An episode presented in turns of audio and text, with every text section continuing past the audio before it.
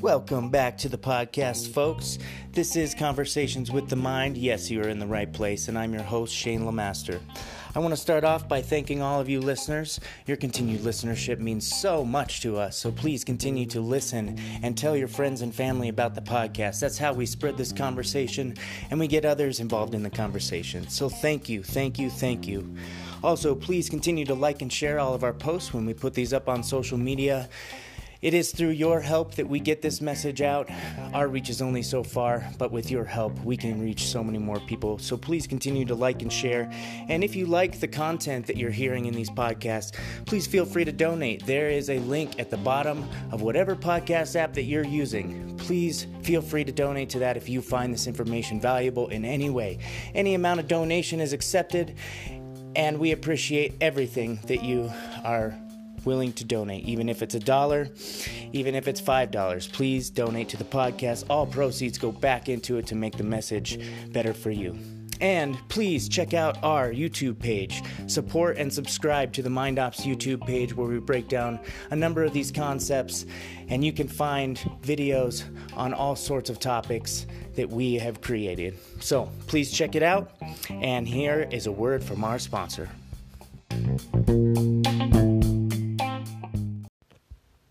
The Conversations with the Mind podcast is sponsored by mindops.com. You can find us at www.mind-ops.com. We're an eclectic counseling company providing mental health and mental performance services to individuals, small and large groups, teams, businesses, military, through face-to-face sessions or at a distance using phone or confidential video chat apps. We bring a unique Buddhist Western lens and specialize in general psychotherapy for all mental difficulties, sport and performance psychology for performance enhancement, addiction counseling for any maladaptive or destructive habits, and psychedelic integration therapy to make the most from your visionary medicine work. We are available as well for corporate workshops to address the needs of your employees' wellness. And now to the good news story. All right, folks, today's good news story today comes from the Good News Network. You can find that at goodnewsnetwork.org. And the title of the article reads Deaf Puppy Gets Sign Language Lessons After Being Adopted by Man Who Is Also Deaf. Uh, so the article talks about this little puppy named Emerson, who was dumped at an animal shelter at six weeks old and left to fight for his life. Um, says that at the animal shelter, uh, Emerson was treated for being deaf, uh, suffered from seizures, and canine parvovirus, a highly contagious viral illness. Um, so the dog recovered from all of uh, its ailments, obviously, except for the deafness.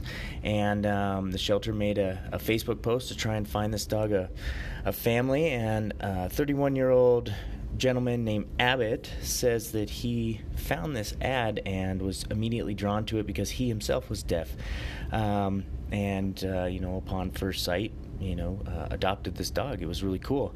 And the article goes on to talk about how uh, Abbott has been teaching his dog Emerson uh, sign language because they're both deaf and they both connect on this level, um, and they really seem to have a really special bond. And he's already taught him commands for sit, lay down, stay, come, and uh, he's working on the command for shake. And I just thought that was really cool. Um, really shows the adaptability of animals' consciousness uh, to be able to learn uh, hand signs like that. That's really cool. I didn't even know dogs could do that but it also um, really hit home with me because uh, I have an affinity for for dogs that uh, sort of get left behind or or you know get seen by humans as not being perfect, and so they get dumped off. Uh, one of my dogs, my my Thai Ridgeback Thai, was. Uh, he was adopted twice before I got him and severely neglected and traumatized and you know left in a bathroom for weeks to to uh, you know scratch on the door and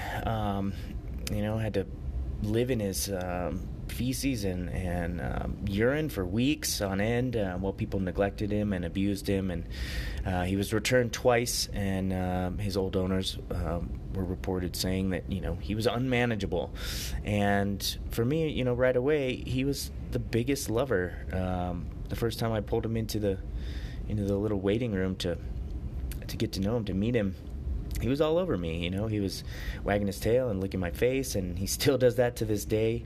Um, you know, it's all about getting these these souls good families, and it's, uh, in my opinion, usually it's not the dog's fault uh, that these behaviors come out, but. Um, you know, I just think this was a really compassionate story and a really uh, hopeful and um, happy story. So I hope you liked it too. Um, Okay, so anyway, I wanted to get into what the conversation on my mind has been recently. And recently, I've been thinking a lot about the ideas of compassion and kindness in general. Um, and, you know, the more that I look at myself on a various topic, you know, most of the time I find that I have thoughts or feelings that I'm deficient in this area or that I could be doing better. And I think that's really normal for any of us. Uh, if you guys have identified some things that that uh, maybe you don't like about yourself or that you want to improve. You know, oftentimes we get these um, negative thoughts uh, that come in, like how how dare you? Why can't you be like this? Uh, why can't you be more like this? So I've been thinking a lot about compassion and kindness, and those were my initial thoughts that came to mind. Is like, why are you not more kind than than you are? You know, you see other people acting um, more kind around you, um, why can you not bring yourself to that level of kindness? I mean, uh, I'm not saying I'm the worst at it. You know, I definitely see a lot of people around me who are less kind and compassionate than myself, um, and I think most of my friends and family would would probably describe me as being kind and compassionate, at least at some level. Um, but I still feel like this is an area that I can get better. And so I'm trying to increase my expression um, of kindness and compassion by putting others first more often. And that's really hard for someone uh, who grew up in the Western world. Um, you know, my wife points this out to me often that I, I have this old behavior pattern of mine where I get trapped sometimes uh, in a me like this is this is mine uh, or this is this is just for me uh, type of attitude especially it comes up uh, especially around food. We went to a comedy show last night and you know we're required to both order two things from the menu and um, she's you know she's much more empathic and sharing and giving and grew up that way. And so in her mind she's thinking yeah let's let's uh, let's get four different dishes and just share between us and, and we'll get to taste four different things. But in my mind, I'm I'm thinking, you know, we're given instruction to choose two for ourselves. So you pick two for you, and I'll pick two for me, and you don't get any of mine because I want to make sure that I have. Um, all that I ordered, and uh, you know, she and I got in this conversation right before the, the comedy show about like where does that come from, and I couldn't really identify where where that comes from. I didn't really grow up in a scarcity mindset or anything, but oftentimes um, you know, I find myself putting myself before others, and uh, it doesn't feel good. It doesn't feel good when I recognize it. It doesn't feel good when other people recognize it and point it out to me, and it's definitely something that I want to change. Um, so I was also thinking about you know, what would the impact on society be if we all tried to increase our expression of compassion and kindness and put others first? I think that it's hard to imagine in a capitalistic Western society like ours, but many other cultures abide by this where you you know you put the community first you put your neighbor first and then you think about yourself. And i'm wondering what the societal implications would be if it was like that all over the place all over the us where you know instead of worrying about uh, what steps we're going to take and who we're going to step on to to get the next promotion and um, you know what sort of little little tips and tricks we're going to do to get ahead. Instead uh, if our mindset was focused more on you know providing help and service and compassion and and aid to others uh, i'm sure that our needs would be met as well. You know others would be willing to step in and, and give to us in order to fulfill our needs as well. It's kind of like that pay it forward idea um, but on a different kind of scale. So also on on this idea of compassion and kindness i was thinking about you know how it it doesn't just involve being compassionate and kind to others i mean that's a huge component of it but also how compassion and kindness for me anyway seems to originate with compassion and kindness towards myself that if i can't be compassionate and kind to myself, then I find it very difficult for me to even think of being that way to somebody else. It does it just doesn't come to my mind unless it's something that I'm working on for myself. And again, that's my egocentric, self centered self that I guess stays uh, focused on my own personal growth uh, most of the time. Um, beneficial in some ways, but it's just an interesting idea how how if if we want to develop compassion and kindness for others and we want to see that out in the world, it really does come down um, to making that change in yourself first, like Gandhi said. You know, uh, changing that self compassion, um, increasing that self kindness. You know, being really kind to yourself and really loving, and and when you start to feel that, when you start to feel that you love yourself, it just becomes easier to give that to other people. So, with compassion and kindness, um, you know, what also came to mind was obviously uh, some Buddhist beliefs. Uh, you know, I ascribe to a Buddhist belief system for the most part, and compassion and kindness are at the heart of the Buddhist tradition and the Buddhist teachings. Um, and there's two main ideas in Buddhism that that came to my mind anyway. I'm sure there's more, but two main ones that came to my mind around compassion and kindness. Um, first of all, this idea that we are one with everything. You know. Um, that we are all pieces of this one larger collective thing. Uh, it can be an entity or a universe or a multiverse or whatever it is. Um, we are a small fraction part of this one thing, um, but we are an important part. And, you know, the implications of this, as far as compassion and kindness goes, means that, you know, if we are compassionate to other people and animals and nature around us, and if we are part of that one um, entity that they are also a part of, then we should benefit from being kind and compassionate to others uh, directly uh, because we're connected. We're all connected that way. So being kind to somebody else um, in Buddhist philosophy would mean that I'm actually being kind to myself as well um, because it because you know if I'm being kind to a homeless man on the street, well, he is also a part of this. Uh, he's part of me. He is part of us. He is part of this collective, and by benefiting him, I benefit the whole, and I benefit myself. Um, so also this idea of karma, um, which you guys might have heard of you know it's been kind of bastardized here in the west um, but in buddhism karma is also a very important concept and, and much deeper than i have time to get into right now. But karma and uh, the production of merit. So merit is um, sort of like a ledger of uh, positive or negative things that you do in your life, and you gain positive merit or you gain negative merit, and this influences the direction of your karma in this life and in multiple lives moving forward. Um, that's the belief system in, in Buddhism because they believe in reincarnation. But karma and merit production is uh, really significant in the Buddhist tradition, uh, especially in relation to karma or compassion and kindness. So, in most Buddhist countries, monks will every day, you know, uh, take an empty bowl and roam the roam their town, roam their countryside wherever they live, collecting alms or collecting food uh, donations from the community.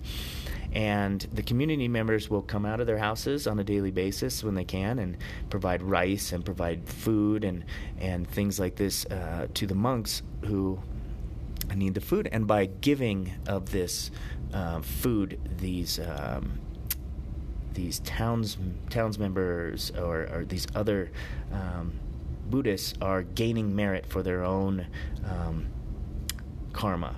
So they are by giving to the monks, they are increasing the likelihood that they will go on to a uh, a better existence in their next reincarnation. Okay, and the monks also, you know, they don't just do this because they need to eat, but um, Buddhist monks are not responsible, but sort of um, in cahoots with everybody else uh, who's not a monk in that they they want to provide as many opportunities to the general public as possible for them to acquire merit and to gain access to these higher levels of, of uh, existence. And so by going out and begging, they are providing opportunity for others to increase their merit and improve their karma.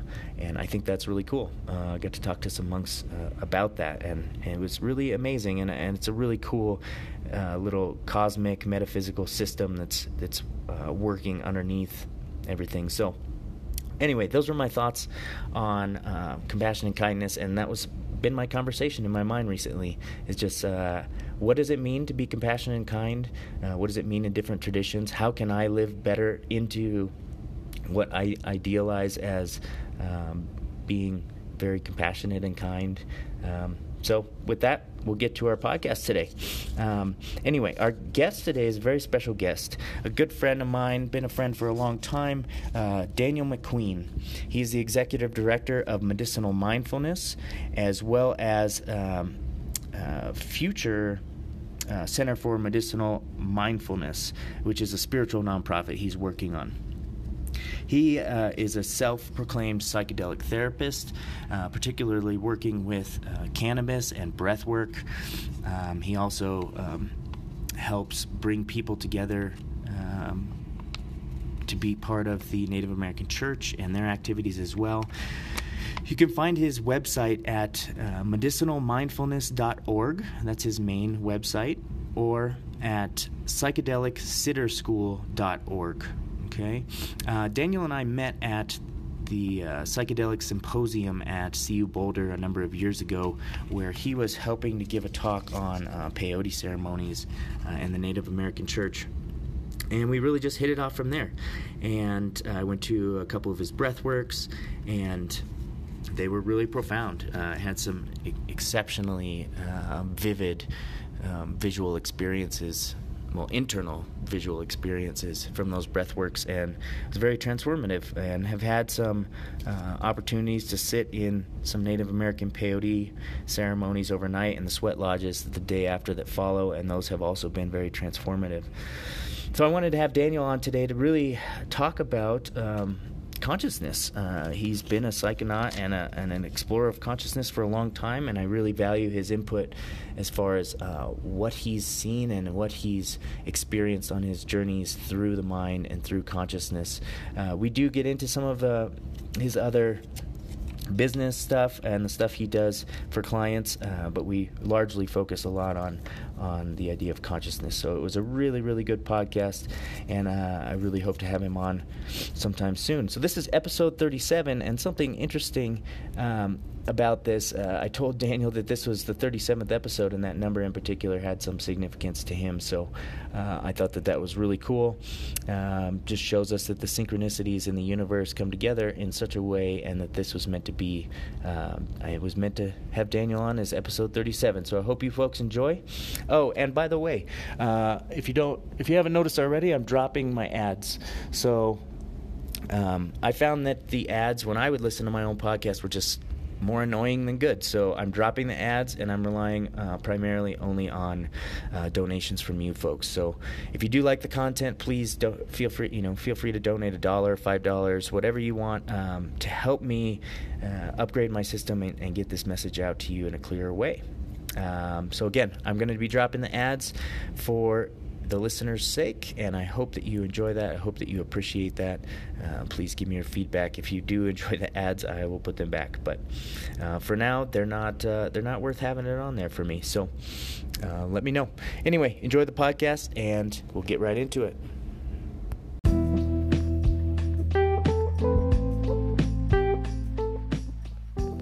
This is the Conversations with the Mind podcast, where we explore consciousness through conversations with interesting people. Our mission is to engage the collective mind piece by piece to bring greater clarity of mind to our listeners locally and across the planet, and to contribute to broaden the shared experiential knowledge and wisdom of existence.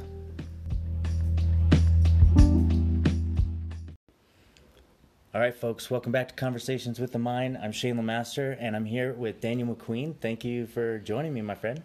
Yeah, it's great to be here, Shane. Mm-hmm. Yeah, thanks for having me. Um, so I always start my podcast with the same question, and that is, uh, you know, the podcast name is Conversations with the Mind, and I'd like to get your input as to how that mm-hmm. lands and how that resonates with you, and mm-hmm. what that means as a fellow professional in, uh, you know, in, in the field of psychology and things like that. Um, what does conversations with the mind mean to you?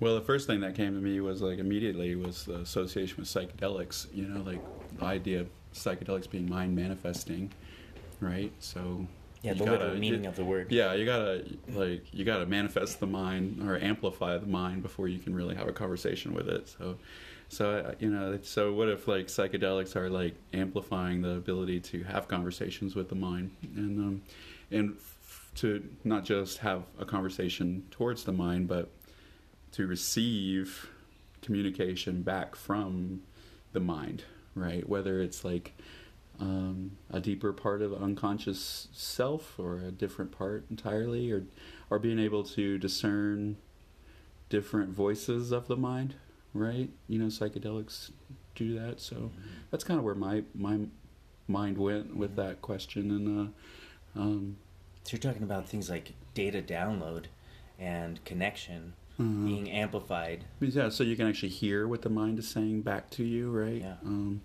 so, so it's a two-way street as opposed to just talking to yourself, right? Like, so we can talk to ourselves, you know. And like I, I talk to myself all the time. Like, uh, I'm definitely not a Buddhist in that regard, but um, um, What do you mean by that? you know, like you know, like Buddhism and mindfulness, you know, it's supposed to silence the mind or Sure. like uh, quiet the mind.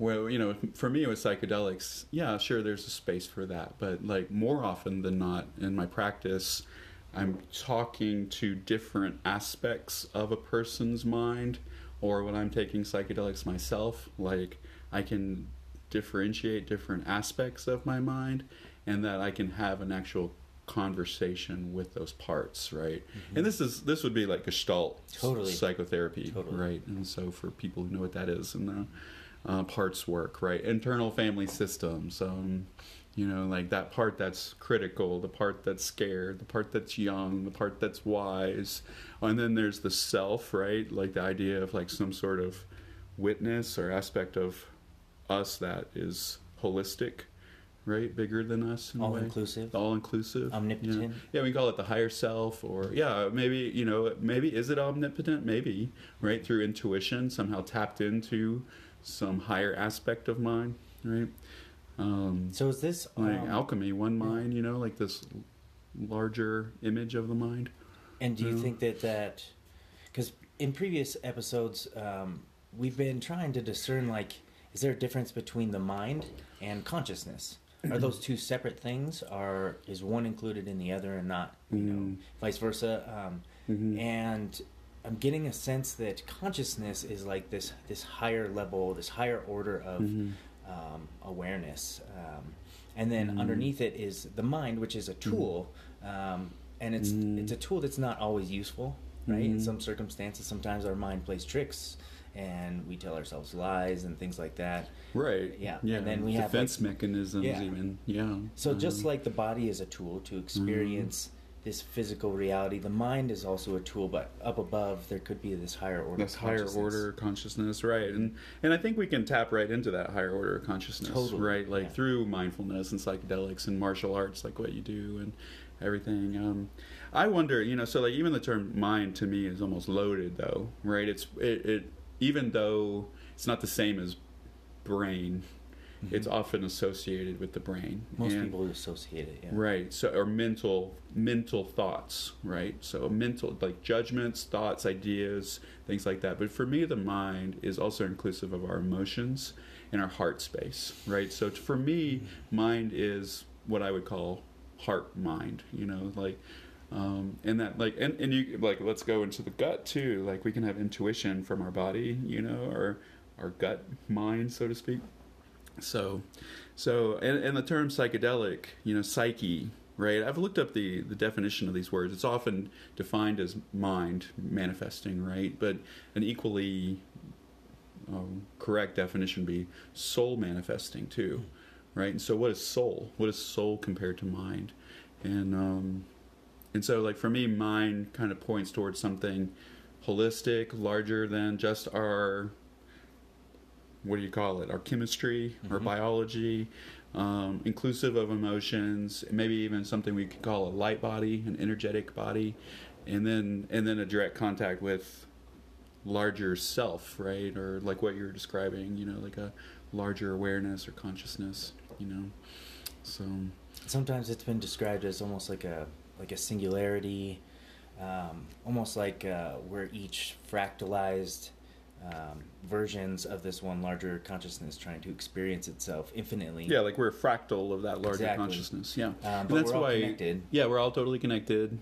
Right, these are obvious things to me at this point. Right, Sure. They're- we live, we exist in within an energetic field, We- and like you said, we're not like we're a fractal of the divine or a fractal of this larger consciousness.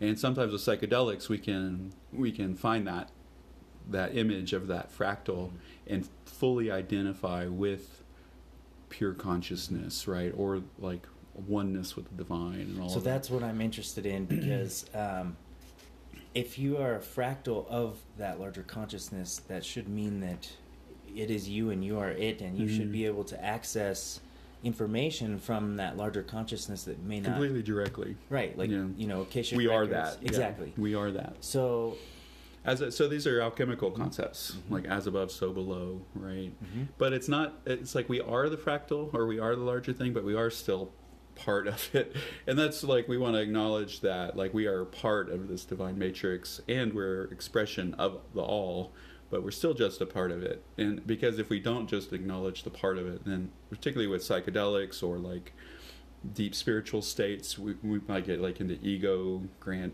aggrandizement you know ego uh, um, inflation you know or even delusion you know and like oh i am god therefore i can do anything i want Mhm. you know and uh, and so that's a misunderstanding of this fractal idea um, also like holographic in, in nature as well Mhm. so that um, you know I, I, i'm remembering as you're describing that i'm remembering a, a psilocybin um, experience i had one time and i had this internal vision Mhm. of just all these gears like the universe was just gears turning and every there were little ones there were big ones big mover shakers and little Mhm, tiny for sure. but I got the sense that every single gear was essential, and that if you removed even the tiniest one, the Mhm. whole thing would collapse. Mhm. And that gave me a sense that yeah, I may be you know this small, little tiny little Mhm. gear in there, but That I am matters. just as Yeah, important I as really that matter. big gear. yeah Um, yeah, Mm. that's, i totally really- agree with that Yeah. So how Mhm. do it, it would make? I mean, for healing purposes, yeah. your healing then is Sure. essential to the healing of the universe, Yeah. right? Like you matter, and that's part of what we are. That's part of our healing process is to acknowledge the both and of that statement that we're just a little part of everything, and we really fucking matter, you know, and uh, and that my healing is essential if to the universe's healing.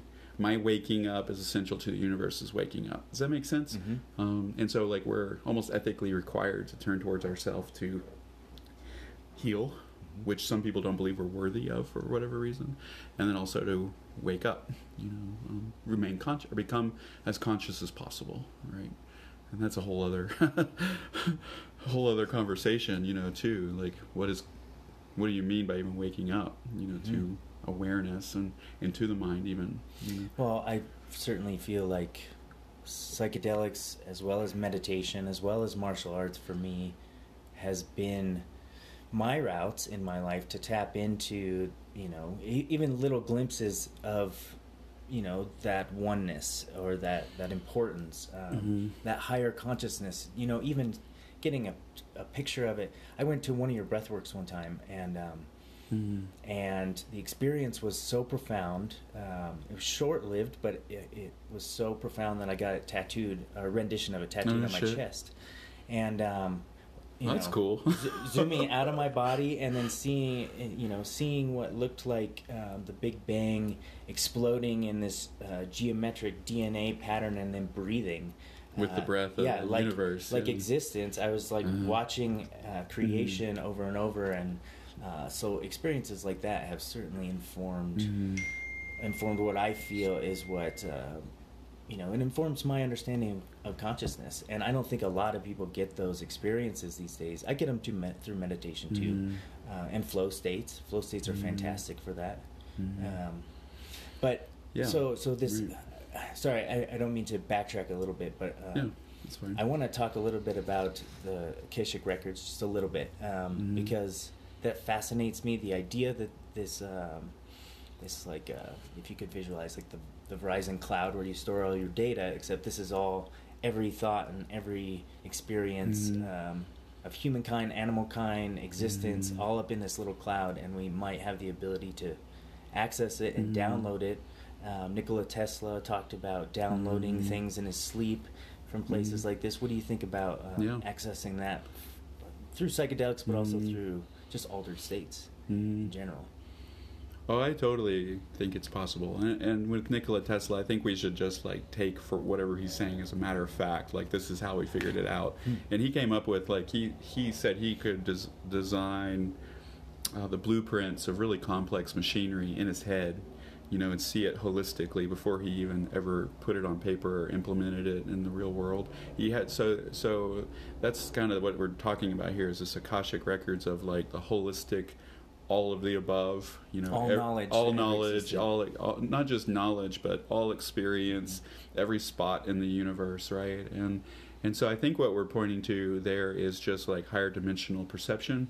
You know, there are places if you talk about like quantum physics and um, more than four dimensions of space time, right? Like like if you step up one dimension, then all of time is is like more of a train as opposed to um, a history, right, or a future. It's actually a terrain of experience. You step up even higher then like all possibilities of time are, are existing in these like like uh, potentiality states, infinite yeah. states of potentiality. And so, really, so with psychedelics or with these other things, what if these are just like keys to unlocking different aspects of that perception or awareness or understanding or something? I absolutely loved that Mhm. guy that you had come talk uh, down in Boulder, um, who talked about the DMT. Oh, my dog loves to chime in on the podcast. uh, That's I've great. I love Actually, that. I've made them uh, officially today their official co-hosts of the Are podcast. they? 'cause they Yeah. always just chill right here on the floor. Uh-huh. and they'll be licking up water and stuff. And Yeah, that's you can hear them on the Yeah. recording. No, it's great. I But- love that. Uh, but anyway, um, yeah, that uh, if you could give a shout out to, to where people can find that talk. I know there was a rec- recording of it, but he talked a lot about like Who's this?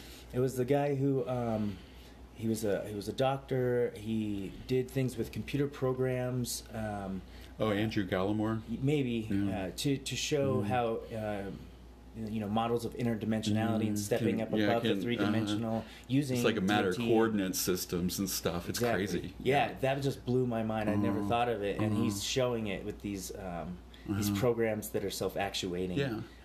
Yeah, so what if psychedelics are just really a way to open up our natural capacity to perceive higher dimensionally? Right. And there's just a, you know, when they're when you're talking about higher dimensional states, there's just infinitely more information there in that moment to perceive. You know, so like imagine like we're in this room, right? Imagine this whole room opening up 90 degrees to a whole other dimension of reality. It's like it would be we'd be able to perceive infinitely into these into that space, Mhm. um, and that's what DMT does. Is it like opens up our capacity to perceive more than four dimensions, like vis, vis visually speaking. How many would you say it opens up with uh, with the uh, the normal version that you would see, like the powder? the, the DMT. yeah. And in DMT, you know, like so, it's very visual and it's hyperdimensional. Um, I would say it's like you're looking at like in the realm of like eight dimensions or something like that.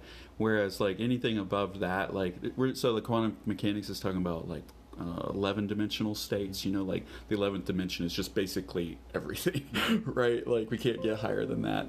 Um, and so that would be so that would be more like a 5-MeO DMT experience. You know, like unity consciousness, oneness, becoming all that is everywhere and everything you know completely dissolving the ego like what if that is like the highest state maybe i i don't know i don't know um you know because there's some because dmt might be equal that like that high state or that unity consciousness might actually just be a territory in a particular space right like Hmm. uh so like it, like think of like tapping into the akashic records well here's the experience of unity consciousness it might just be a territory right it might not be higher Like a landscape Uh, uh, uh, that's unseen or unperceivable. but you can the travel there yeah. through through your consciousness yeah i like to think of psychedelic states as landscapes Mhm. and territories it makes a lot more sense to me that way you know something you can explore instead of like passively witness right or or engage you Mhm. know like martial arts right like what would it mean to engage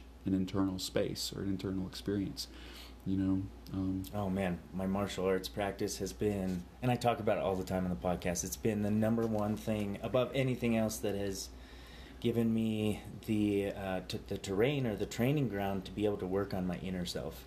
Yeah, you know? right. Because Mhm. because every single day um, Mhm. you're you're experiencing ego death after ego death after ego death, getting tapped out over and over and over for the first Mm. few years. like a practice Getting of- smashed over and over, and it's. That makes persistence and resilience and determination Mhm. and a lot of positive self talk when you're when you feel like giving up and like Uh-huh. um, I mean, jujitsu specifically is one of those martial arts that you know belts aren't just given away. Mhm. Like it takes an average of ten years to get a black belt in jujitsu, and I believe it. yeah, and Mhm. I mean it's serious business. So Yeah. um, Yeah, So- so, martial, so yeah. psychedelics are kind of like that, Absolutely. right? Like you have to get tapped out a hundred thousand times in psychedelic state before you start gaining any sort of footing or traction, right? Like that's what they're talking about, like ego death, annihilation. You know, like not being in control of anything in the experience and just having to surrender, let go. over and over again. Yeah, super similar. But but but at some point though, with psychedelics or martial arts, and this is part of what I teach, is that it's a skill set.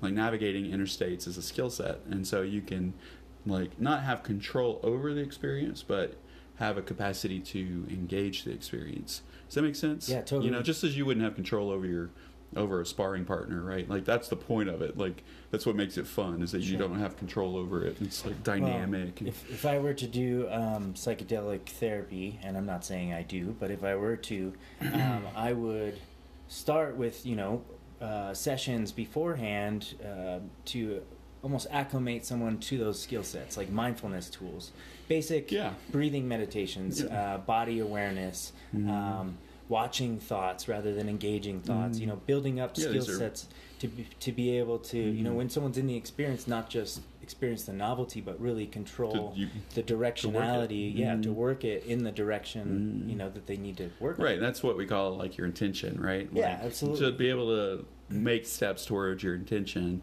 is a skill set, right? And it's a mindfulness skill set. It's like my whole program is like too. Naropa based. It's called medicinal mindfulness, right? Like it's it's a skill based. How like how do we actively engage these psychedelic states, or or what you would describe as conversations with the mind, right? Like how would you like what can you do with that? and the rea- the the truth is it's it's very rich. You know, there's a lot you can do with that, and um, and it's gonna happen so why not why not use it make it useful yeah, rather Yeah. than just like letting it come and go and like oh what is this experience all Mhm. about and i'm stuck in my job and i'm stuck doing this and i'm i'm you know pissed off all the time at my neighbor like why waste your time Mm. doing that engaging consciousness in that way when you can maybe have choice. Or like it's okay to be pissed off with your neighbor if you Totally. choose to, but like if it's just a pattern, then you're just trapped in it, right? Like I mean, we all have that. We all have traps and and habitual patterns. That's the point. That's the nature of the mind, right? Or the brain, or the ego, or whatever we want to call it. Uh, they're defense mechanisms um, to like. I think part of us wants to stay asleep, and part of us thinks it's scary to wake up, and uh, or to wake up means we have to look at parts of ourselves that are hard to look at, or let go of parts of ourselves yeah, like and let go, yeah, or yeah, right, yeah. So like, yeah, death itself is a really Scary. scary idea, right? And so they're the and and to and part of waking up uh, to consciousness is recognizing that we are completely um, uh, impermanent in this space, you know, and everyone that we love is going to die, right? Like this, these are realities, and uh, um, and so that's really scary. Um, but that's just one stage of it, right? And that there is another space beyond that that recognizes that maybe death is an illusion or separation is an illusion, and that we're okay, right? And that's what like um, psilocybin uh, research for end of life um, anxiety, right, is pointing to, right? People start to identify with something bigger than their bodies, right? They start to wake up to possibility. But there's a part, there are parts of us that don't like that idea or scared of it, right? Um, and so, and so, how do you navigate those spaces? How do you speak to those parts? Uh, how do you even recognize them that that's what they're doing? You know, like those are all really um, important things. You know. So I got to ask you because this is something that um, you know I'm not the most versed in. I've definitely done my own work in Mhm. in this area, but you would be somebody that I would refer others to um, to do work like this. We just talked about in the last podcast too, but shadow work, like Mhm. and as an aspect of self that we all have.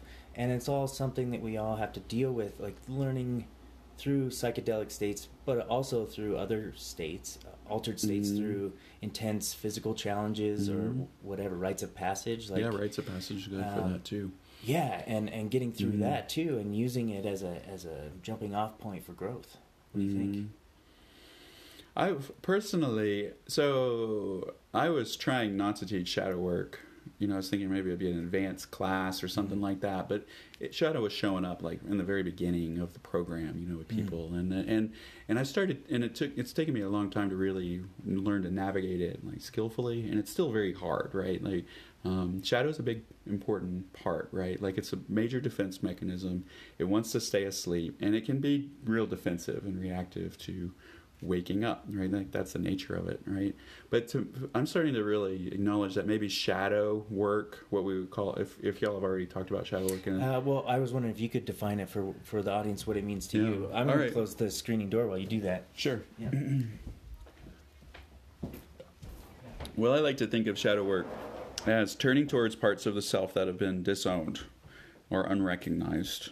And so uh, it doesn't necessarily mean that those parts are bad, even, right? Um, it's so just unconscious. things that are suppressed. suppressed, unconscious, judged as negative, even.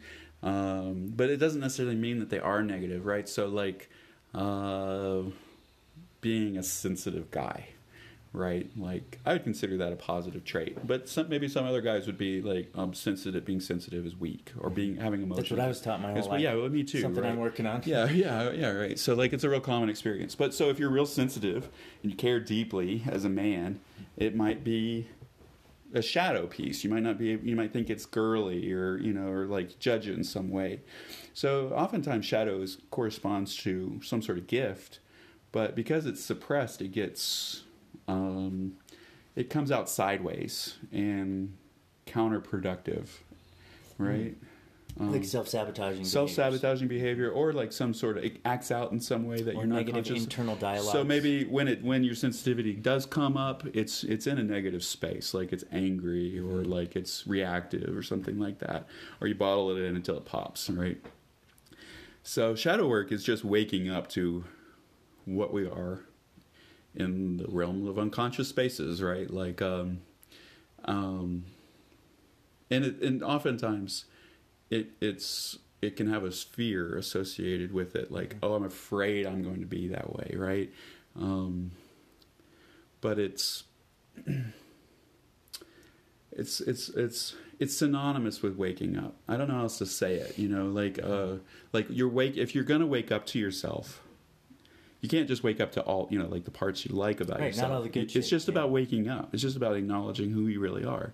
And and like yeah and so like we've all done shitty things right? We've all done things we wish we had done more skillfully mm-hmm. or learned some and grew from or whatever. But like this this is just part of being human that we are imperfect right?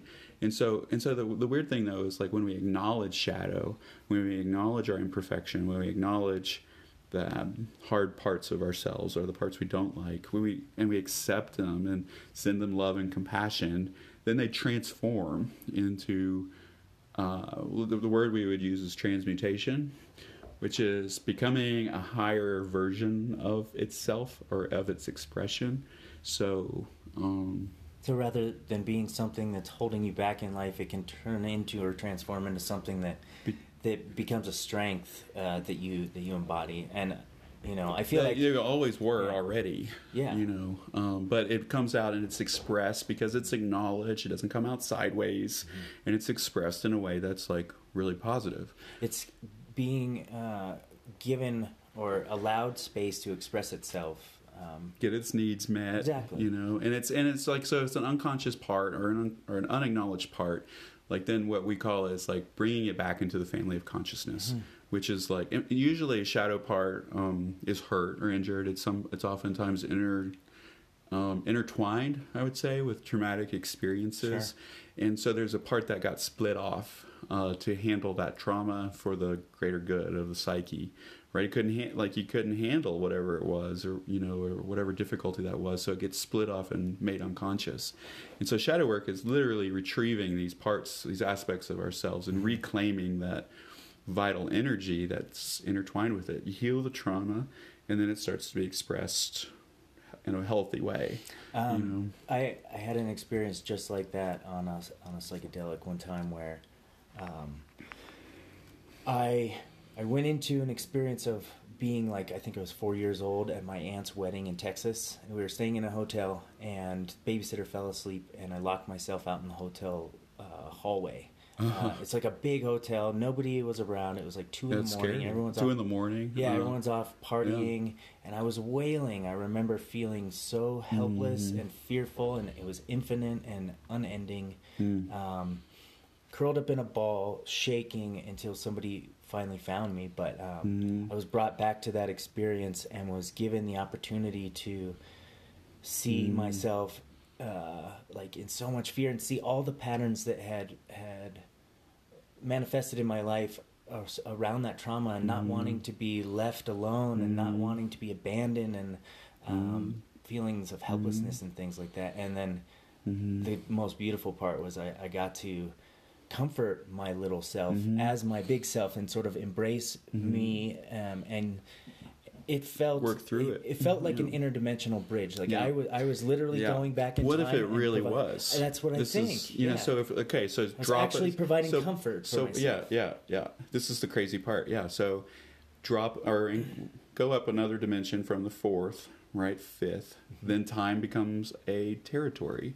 The past is in that direction you can go into the past and retrieve parts of yourself and like reclaim them right? So that's exactly what you did. And this is this is the power of psychedelic medicines is um and how they heal is you you uh you, you, so to so that was you know that was a really hard experience by the way. And and me being a dad now like my oldest is um five and a half right? So so i know what four years old looks like. Mm-hmm. You know, I have a real direct experience of that, and that's a little bitty. You know, like and and being locked out of your hotel room, uh, scary as shit, right? Like like um, I have a you know I have a visceral experience to that, and so like and so basically you you're reconsolidating that memory, you're bringing it into memory right? Bringing it out of unconscious fear into the light of consciousness. And that in and of itself is healing. And then you did it in an accepting way. And then you became your own. Um, My own healer. Your own healer, you know, but also your own um, protective adult, mm-hmm. right? Like, but it was so empowering too to mm-hmm. know that, you know, I don't necessarily need anybody else to hold mm-hmm. me to make me feel complete. I can do that for myself mm-hmm. and feel completely independently secure um, and not attached to the, to mm. needing that, but still be able to mm. to let go and now be more vulnerable. And now because you're not, as, yeah, right. Now yeah. I don't have that that bad memory of hopelessness. Now I can lean into it a mm. little bit mm. more and say, okay, I can push the edge here, and and that's what I'm trying to do, like softening my edges. You know, mm. I've always been told, you know, don't cry, be a man, all these things, but I'm trying to learn to be more soft and expressive. I mean, I think mm-hmm. when when we first this started is waking up. What you're describing is waking up to self. Exactly. You know, so you've got you know you're a solid martial artist, right? Like you've got some really strong capacities, right? And and so bringing those capacities into gentler spaces or, or like uh, invisible relational spaces and stuff. You know, it's like so so because you're so strong in these masculine capacities, right? Like you're probably equally strong in these caring, nurturing capacities, so. right? Mm-hmm. Well, well, uh, let go of the hope, right? Like yes, I see that already in you, and I've already known I've known that for a long time with you. You know, it's like so I I know you to be someone that holds both of these capacities. You know, it's just one is maybe less conscious than the other because of the you know the trauma of being um, made to grow up a certain way, right? Like I, I was in the exact same uh, space as you growing up. You know, like a conscious human being happens to be a man. You know, and so there's certain expectations placed on us. Um, it's just not all who we are. You know, so. Um, so yeah, that's a and so like that. So who I think what you like. So you and the child, right? So there are these.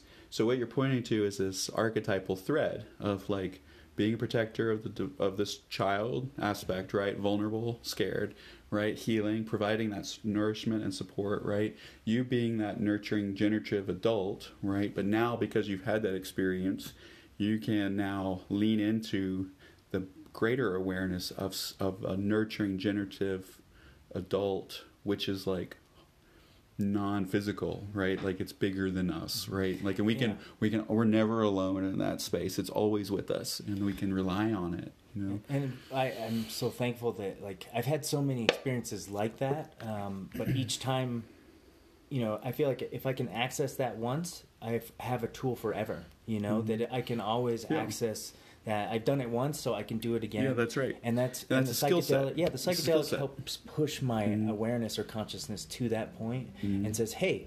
You remember this old skill that that Mhm. you had back in ancient days? Well, here it is again, Mhm. and you bring it back and be like, okay, Mhm. Maybe I can access that through through meditation. Maybe I can Mhm. access that through dreams. Mhm. Um, sort of opens the the possibilities or the potentialities. Yeah. Yeah, I think all of these are tools to the same reality space, right? Like um you know, access to dreams, meditation, and and uh, and psychedelics, and what, what like so like, and then general exploration, um, you know, like psychotherapy, like self awareness pieces, probably go into that category, and then and then um, intentional movement practices, right? Which would which is either martial arts or yoga or something like that, right?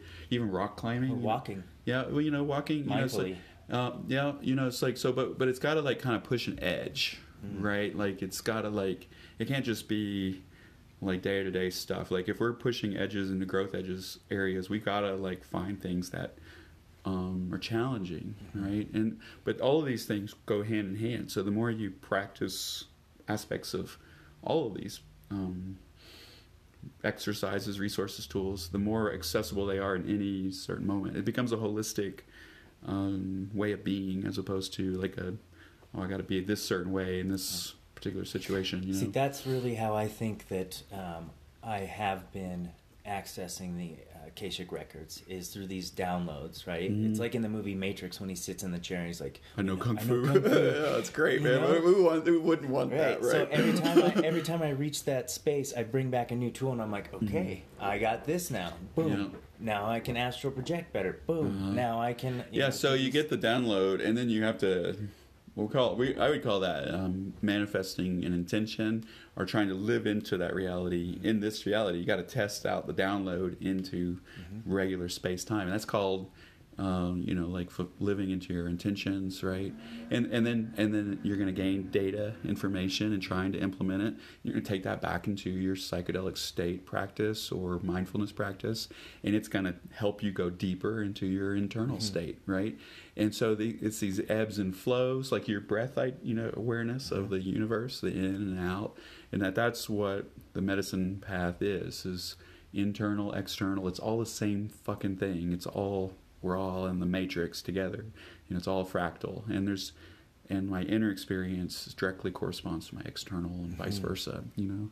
Um, it's fascinating. It's fascinating. It's like, so what can we do with that, right? Like, Mhm. that's like, well, it's like, what do you want to do with that? Like, where right. do you want to put your focus So that exists. Now what? Yeah, but that exists. So, and that's where like heart space is like, what's my calling? What's Mm. who am I really? What really matters to me? Um, you know, what's mine to do in the world? These are the questions that we start to ask in that.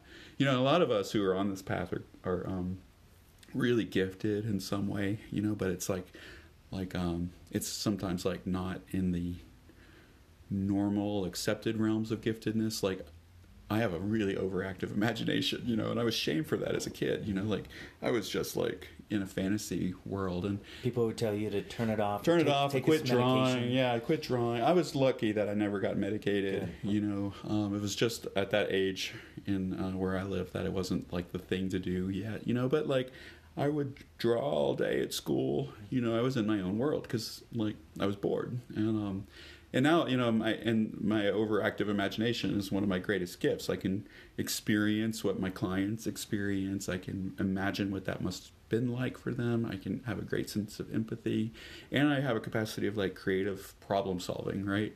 But it's really outside of the normal realm you know and so it's, it wasn't really recognized. Um and uh i'm trying to remember where i was going with this but uh, um Well, it sounds like you're. we all have these capacities you know it's oh the calling idea you know it's like what is mine to do it's not to play football or it's not to you know go to school in the same way as the peers around me what is mine to do in the world and um and that's part of the hero's quest journey that we're all on. Mm-hmm. And these skill sets, which you know what you're doing, what I'm doing, these are all developing capacities so that we can be who we are in the world, right? As big as we choose to be, or as mm-hmm. uh, or in whatever container we want to work in. You know, I love um, uh, I love the idea of um, self manifestation of uh, new performance capacities in the in the brain and mind. Um, yeah. I, I, I got a. I mean, you took the Naropa path. I looked at that path as well uh-huh. for the uh-huh. contemplative psychotherapy program, but I went the path of um, DU and uh, Argosy for uh, sport and performance mm-hmm. psychology. Mm-hmm. So really getting into like mm-hmm. performance mi- mindsets, optimal mindsets, mm-hmm. flow states, things yeah, like that, yeah. and then that mixed with my martial arts flow states and experience mixed with uh, addiction work and psychedelics mm. like everything just kind of merges together. It just comes together, yeah. and I don't have to work so hard to yeah. to make things happen. Yeah. I'm hoping that that's called living into your calling. You know, like that's what it's supposed to look. All the many interests and ideas all coming together into one expression of self, mm-hmm. and it becomes flow state. It becomes easy, right? But it was really hard to get there. Otherwise, more people would oh, do it. Well, I, I, had to go through terrible traumas and, and self destructive behaviors and addictions mm. and terrible things like that to mm. learn what I had to learn to become who I am and, mm. and who I am as a professional. You know, like I'm able to connect right. with my clients because I've been there. You've been there, and yeah, right. You you have empathy, yeah. right? And that's yeah, that's. I don't know anybody honestly who isn't stepping into psychedelic work that doesn't have difficult experiences in their path that re- really required them to look at something hard mm-hmm. right? And that and that uh, that's part of the initiation right, into like psychedelics. yeah and so and so to normalize it right um, is important to acknowledge that we're not alone in this and and in our struggles right? But also to not say it's inevitable right? Because i because i think for me trauma resolution you know what like just because you went through what you went through and what i went through what i went through right? Like that doesn't mean the next generation can't learn the necessary lessons without having to have gone through whatever it was we went through right? Like what if gener- like trauma resolution is a generational thing and we're trying to just make it better and less difficult for the mm-hmm. for those that we're supporting and helping right like so generation like i have clients and i work with people as students and all that like trying to make their lives easier right and and the intention is that they can take the ideas further than even we could maybe um, and so like to me maybe learning a lesson a hard lesson doesn't require having to go through something difficult? What if we can learn hard lessons trying to manifest really amazing things in the world? Like, what if we can reorient to that? Like, trying to make things like choose, really powerful. Choose our difficult paths. Like choose, choose, yeah, choose, choose the challenges difficult, we want to take. Yeah, and let them be a positive, like yeah. a positive. Like I'm going to climb that mountain. Yeah, or know, I'm like, going to clean up the ocean. I'm going to yeah, right. Or what what would be? I'm going to become a healer and you know and work in the inner city, right? Yeah. Like and. Uh, and um, that's going to be really hard and i can be injured by these experiences right but psychedelics, mindfulness, yoga, these are all skill sets and tools we have to like create resilience, mental, emotional, psycho, you know, like physical resilience and to uh, what's the word? Like shake it off, shake the trauma off, shake the day to day difficulties off, you know. And so like we're orienting to the positive, right? And that's still hard. Um, but literally shaking it off. Yeah, like, yeah, watched, yeah. Like animals do that. Yeah, animals like, do that. Right. After ch- big chases, the mm, shake off the trauma. Mm, we as humans, we hold in, it in. In this society, mm. we don't always have that opportunity. Like I definitely get that through the mat and through mm-hmm. going to the gym and running and mm-hmm. you know mm-hmm. things like that. And mm-hmm. um, I don't know how I would get that out if I didn't have that. Right, and humans are the only mammal that like holds it in, right? And that's what PTSD is, right? Uh, so like the gazelle that just ran away from the tiger. It got away, and it'll it'll hop around and shake it off. You'll actually see it, you know, shake it off, right? Human gets in a situation, you know, like it's you're treat we're treated like uh, we're weak if we're seen as shaking, particularly men, right? Uh, like I have a, a, newest guy. This was early in my career as a psychotherapist. Um, he was a um, Vietnam War veteran and a helicopter pilot. And you know, you have to like hold still, you have to be conscious, like you can't shake in the helicopter, right? Like, or if you're afraid, you got to like keep your shit together. And he said he got out of his helicopter one time and his, his he almost, um, his knees almost gave out because they were so shaky, you know, but he had to hold it in, right? You can't look bad in front of like other people. And that, but that was a natural human response to like mm-hmm. a really scary situation. And if he had just had the opportunity, if all of all the helicopter pilots had the opportunity to go into a room, get on a nice mat, and just literally shake it out, it's like that would be probably ninety percent of trauma resolution right there. Wow. Like right after mm-hmm. whatever it is they did, and it was just part of their process, you know. Mm-hmm. Um, and psychedelics, breath work, my cannabis work, like we see people like literally shaking it out. All that held tension that they've had their whole lives are literally shaking it out in, in the sessions. And they're different. They're radically different afterwards. I like the idea that you have of, of uh, passing along uh, messages and information to other generations to to improve each each Mhm. line. You know, um, I have a strong interest in preventative mental health measures. Yeah, me too. Um, Yeah. especially for you know even teaching mindfulness or consciousness based curriculums um, middle school high school like Mhm. introducing kids to the idea of this is your mind this is how you use it this is how you emotionally regulate this Yeah, is these are the some- names of the emotions you're this is experiencing. this is some emotional basic intelligence stuff, yeah. yeah. but if you could teach kids that Mm. part of it i think we could avoid a lot of uh, mental health issues and mental health issue costs that the taxpayer pays Mhm. later in life um, down the road. That's I think that would be huge. Mhm. Greater resiliency, and they could push or allow their Yeah. spiritual exploration to go even further than yeah, if they're do. not as traumatized as we are, where could they go with it? What ideas can they come up with that are outside of our realm of imagining? Right? Like when you're traumatized, or you know, it's like it's hard to think outside of the the whole of the trauma that you're experiencing. You know, when we clear that trauma, it's like, oh, there's a whole world here. What if that's our starting place? It's like, well, what's it? What's the whole world even beyond that? And, you know, I agree with you, and uh, I, I, I, would say with kids, like the number one thing is the breath, just some breath awareness. You know, like learning to breathe, to regulate emotions. You know, these are really simple skill sets. And um, Is that what and- you teach your own kids? well, uh, my daughter wants to be a breathwork sitter when she's six.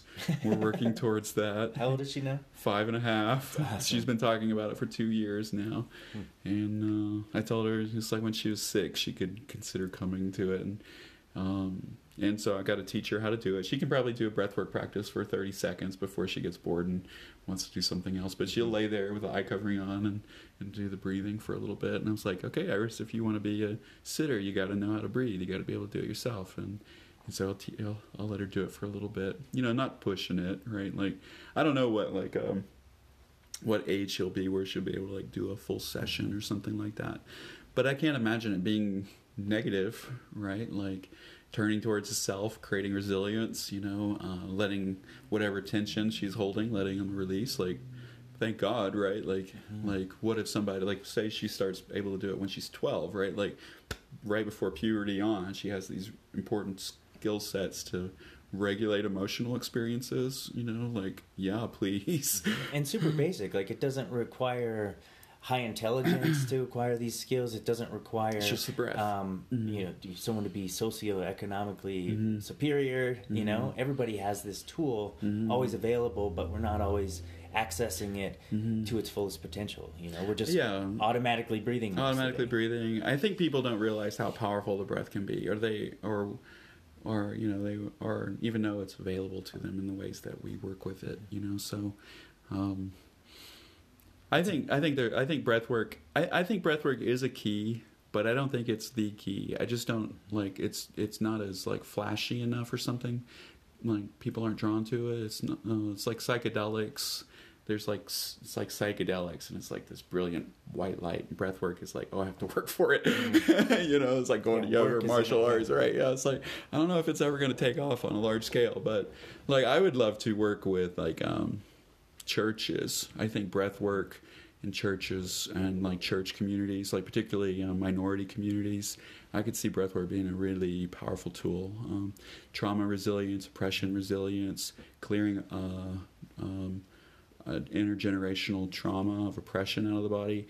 And then in churches, our breath is synonymous with spirit. Um, and there's like a, a tradition in some of these churches where the Holy Ghost is really important. The Holy Spirit, like embodying the Holy Spirit. If we can somehow use language to equate breathing in in using these medicine pra- Mhm. breath medicine practices with receiving the Holy Spirit. almost like you know, trance states and things Yeah, trance you see in states. Thailand's and Yeah. uh, pos- uh, possession, spirit possessions, um, Mhm. po- in positive ways. You know, uh, in Thailand, they have Mhm. that whole festival, the tattoo festival, where people literally feel as if they're possessed by like the spirit of a tiger.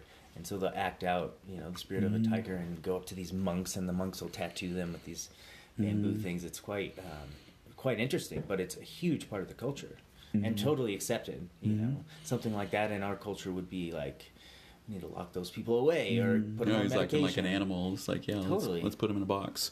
Yeah, that's terrible. Yeah, yeah. That's what we do. We put things we don't realize in boxes, and, and it damages damages us as a society, right? Like, and it acts out. Like, man, what would you do if you were in a box all the time? Like, I would go insane, you know. And and uh, and, Mm-hmm. And people put themselves in their own boxes too, and create their own suffering Yeah. in that way. But uh, this, you know, this leads me to, um, Yeah. you know, something you have a lot of experience in. Uh, you know, festivals, things like that, like seeing people um, break through some of those boundaries uh, unintentionally. You know, Uh-huh. and and having to do crisis management, things Yeah. like that. Um, I'm sure, you know, psychedelics are not for everybody, obviously, Mhm. but the breath work seems like it could be something that uh, could be accessible as well. I think except, I think breath work and uh, cannabis I think could be a bridge towards Mhm. other psychedelics for all of society. You know, like you know MDMA is being proposed as kind of a bridge to healing and like stepping back into psychedelic work as society. So there's a lot of threads that we can explore. You know, like religious use of of psychedelics. Um, you know, Yeah, and that was something interesting. Like before the podcast, I was thinking about, um, you know, in the context of how I know Daniel, and you know, I've seen a lot of your interviews, and you said uh, a lot of times I smoke pot for a living, and so a lot of that, you know, that's sort of the catchphrase I had to that I have attached lot to you, right? yeah, yeah. um, so there's a lot of things. uh, self-depreciating humor, right. but, But- it's true. and you know raising kids in raising your kids in a pro drug um, environment and a pro consciousness environment Mhm. and things like this um, but also seeing the other side of it where, where people take these substances because they're lost or they don't have any Mhm. guidance and also seeing um, Mhm. really challenging experiences um, people shattered oh yeah, you know yeah. um, no, I work with both yeah, and- threads for sure. uh, but you were talking about like interrupting the process or suppressing things and how it can come out sideways too, and it Mm. reminded me of um, in some of my own training in, in psychedelic crisis management. Like the worst thing you can do is is what we see at festivals often. You know, um, you'll Suppress. right you'll you'll put a trank, Mm. uh, tranquilizing Mm. agent in them and totally squash Mm. the experience, Yeah. leaving it repressed. It freezes it. It Exactly. freezes it and causes severe trauma. And I, I saw the, we saw these things happen, and my crew wouldn't wasn't able to not speak out uh, to these things, and uh, uh, and we got we started to get harassed by the medical department and the um, uh, security. So the medical teams, generally speaking, and I know there's some really great um, exceptions to this rule, but just legally speaking, you know, if a festival uh, gets tagged for like being pro drug or doing some harm reduction measures that make it easier on people who use drugs, they could be violating the uh, Federal Rave Act.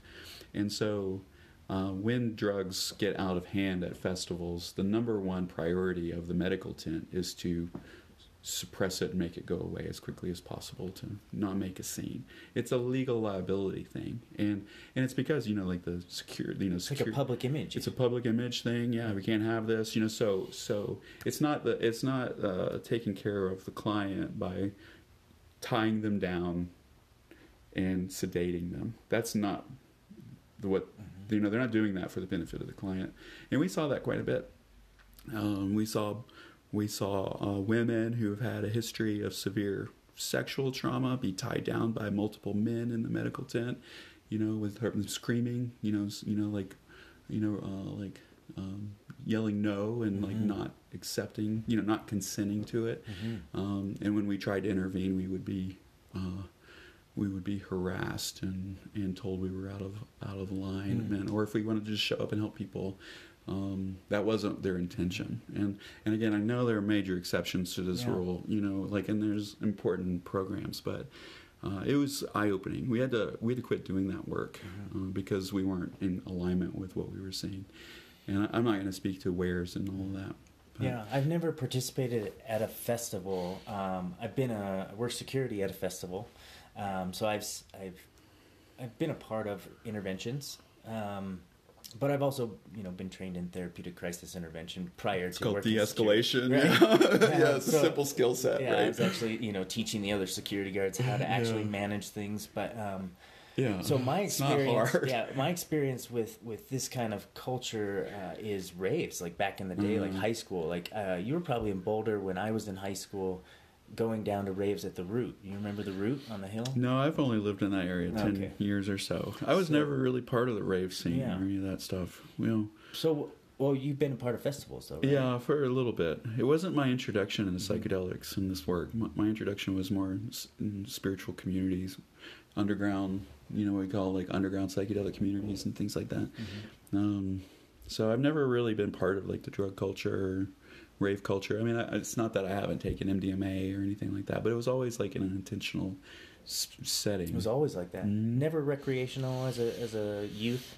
No, I I start, I started to explore recreational use and festival use Mhm. like less than 10 years ago just because I realized I'd never really gotten to experience it and I wanted to see what it was like. And you know, like well so one of the things I learned early on, this was like very first experiences of taking psychedelic mushrooms or something like that. I, I took them at, would take them at a party or whatever, and I, I, uh, I was dropping into places that were very different than other people taking the same psychedelics in the same doses. They were having a good time. They were like conscious. They were dancing or whatever, and I'd be sitting on the couch, you know, going into like deep internal realms, and I didn't feel safe. Um, and so I learned real quick that I probably like parties and things weren't probably the safest place for me to do these things. And maybe, and it's just, you know, part of my psyche and how I grew up or whatever, that I was just more susceptible into like immediately dropping into deeper spaces. I mean, this is why I do this work, you know, it's like natural interest. So for Um, you, it was yeah, it was that's that's amazing how you had this natural inclination to go inwards. Uh, Yeah, my, why, yeah. my exposure. I mean, Mhm. LSD was my the first thing I ever tried before nicotine, before alcohol, Oh, yeah. before anything, Yeah. and it was purely an external experience. I was at military school. We went on a field trip to a, an amusement park for the day. My friends had some. We took some. We played laser tag all day. It was Mm. fantastic. Rode Mhm. roller coasters.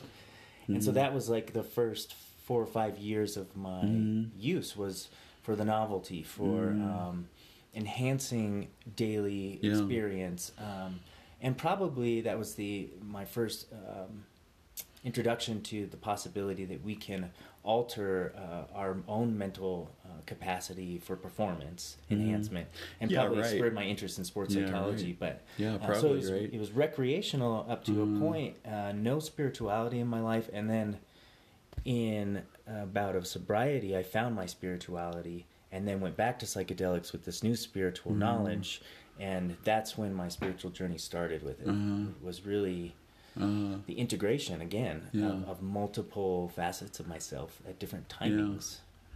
Yeah. Well, I, you know, it kind of points to our different personality types. You know, like you're, you know, like you're a professional martial artist, right? Like you're a peak performer, athlete, right? Like, and that's what amp- was amplified in Try to your be a peak young human. experience, Right, right? yeah. And for me, my my natural inclinations are like depth, imagination, you know, all these invisible things that Creativity. like creativity, uh, empathy, awareness of patterns and things, you know. And so, like when I initially took psychedelics, the first time I took it, I was 19, and uh, I mean, I dropped like I couldn't.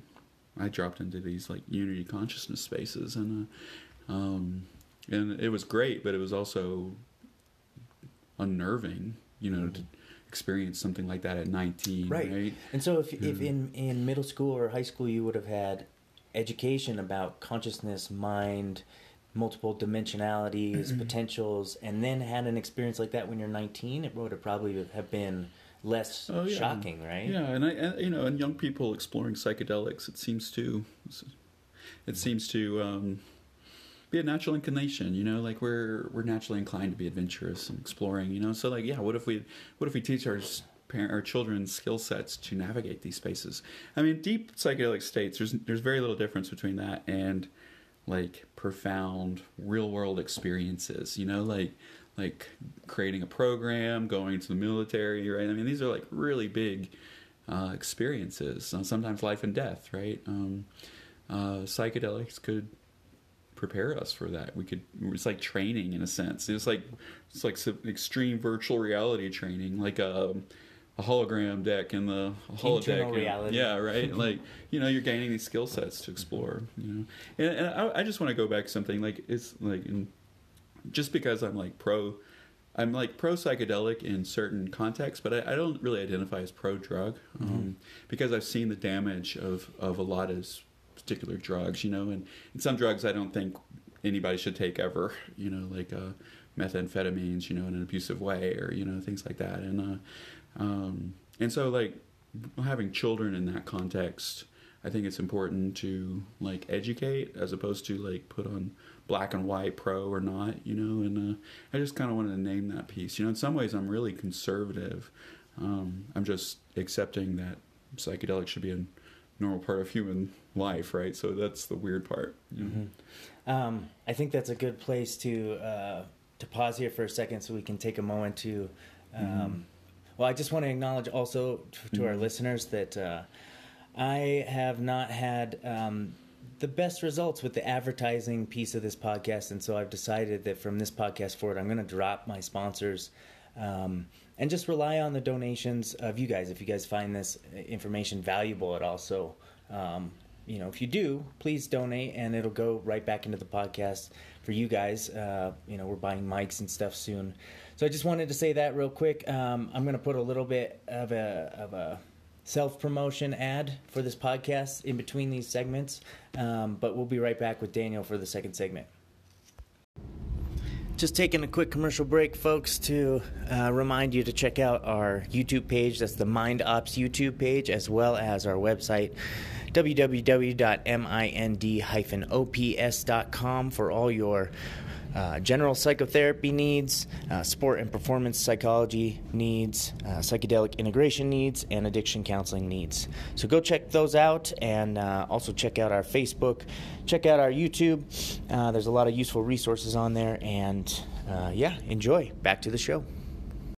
All right, we're back with Daniel, and Daniel. Um, so we left off talking about, and I think I, I misspoke obviously when I said you know you're raising two daughters in a pro drug uh, mm-hmm. family, and uh, I for sure you know I used it as a generality. I actually I have a T-shirt that I uh, I wear quite often that says "Say perhaps to drugs" mm-hmm. um, instead of you know perhaps. say no like or say yes yeah. um, uh-huh. because there are some drugs. Um, that are really harmful and some that are really not. And mm. I think mm. those distinctions need to be made. I, I do believe that they are all drugs, but sure. um, but the sure. distinctions are important.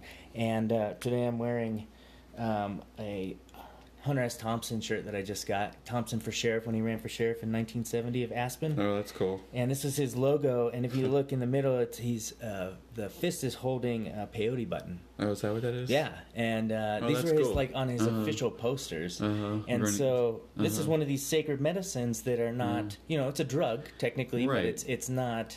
Right. It's under different like, uh, or should be classified differently. Yeah. Right. You know. So yeah. when I when I spoke earlier and I said you're you're raising girls in in a pro drug environment, what I meant was, you know, I know that you educate your daughters differently than probably most parents do. Um, mm You know, there's even a podcast out there, psychedelic parenting. You mm know, mm-hmm. about how to raise kids with the right information mm around drugs. How do you, for the parents out there listening who who might have that issue, like how do I talk to my kid about cannabis use? How do I talk to my kid about psychedelic use? Um, I can't be a hypocrite to my kids. Like, what would you say? How do you do it?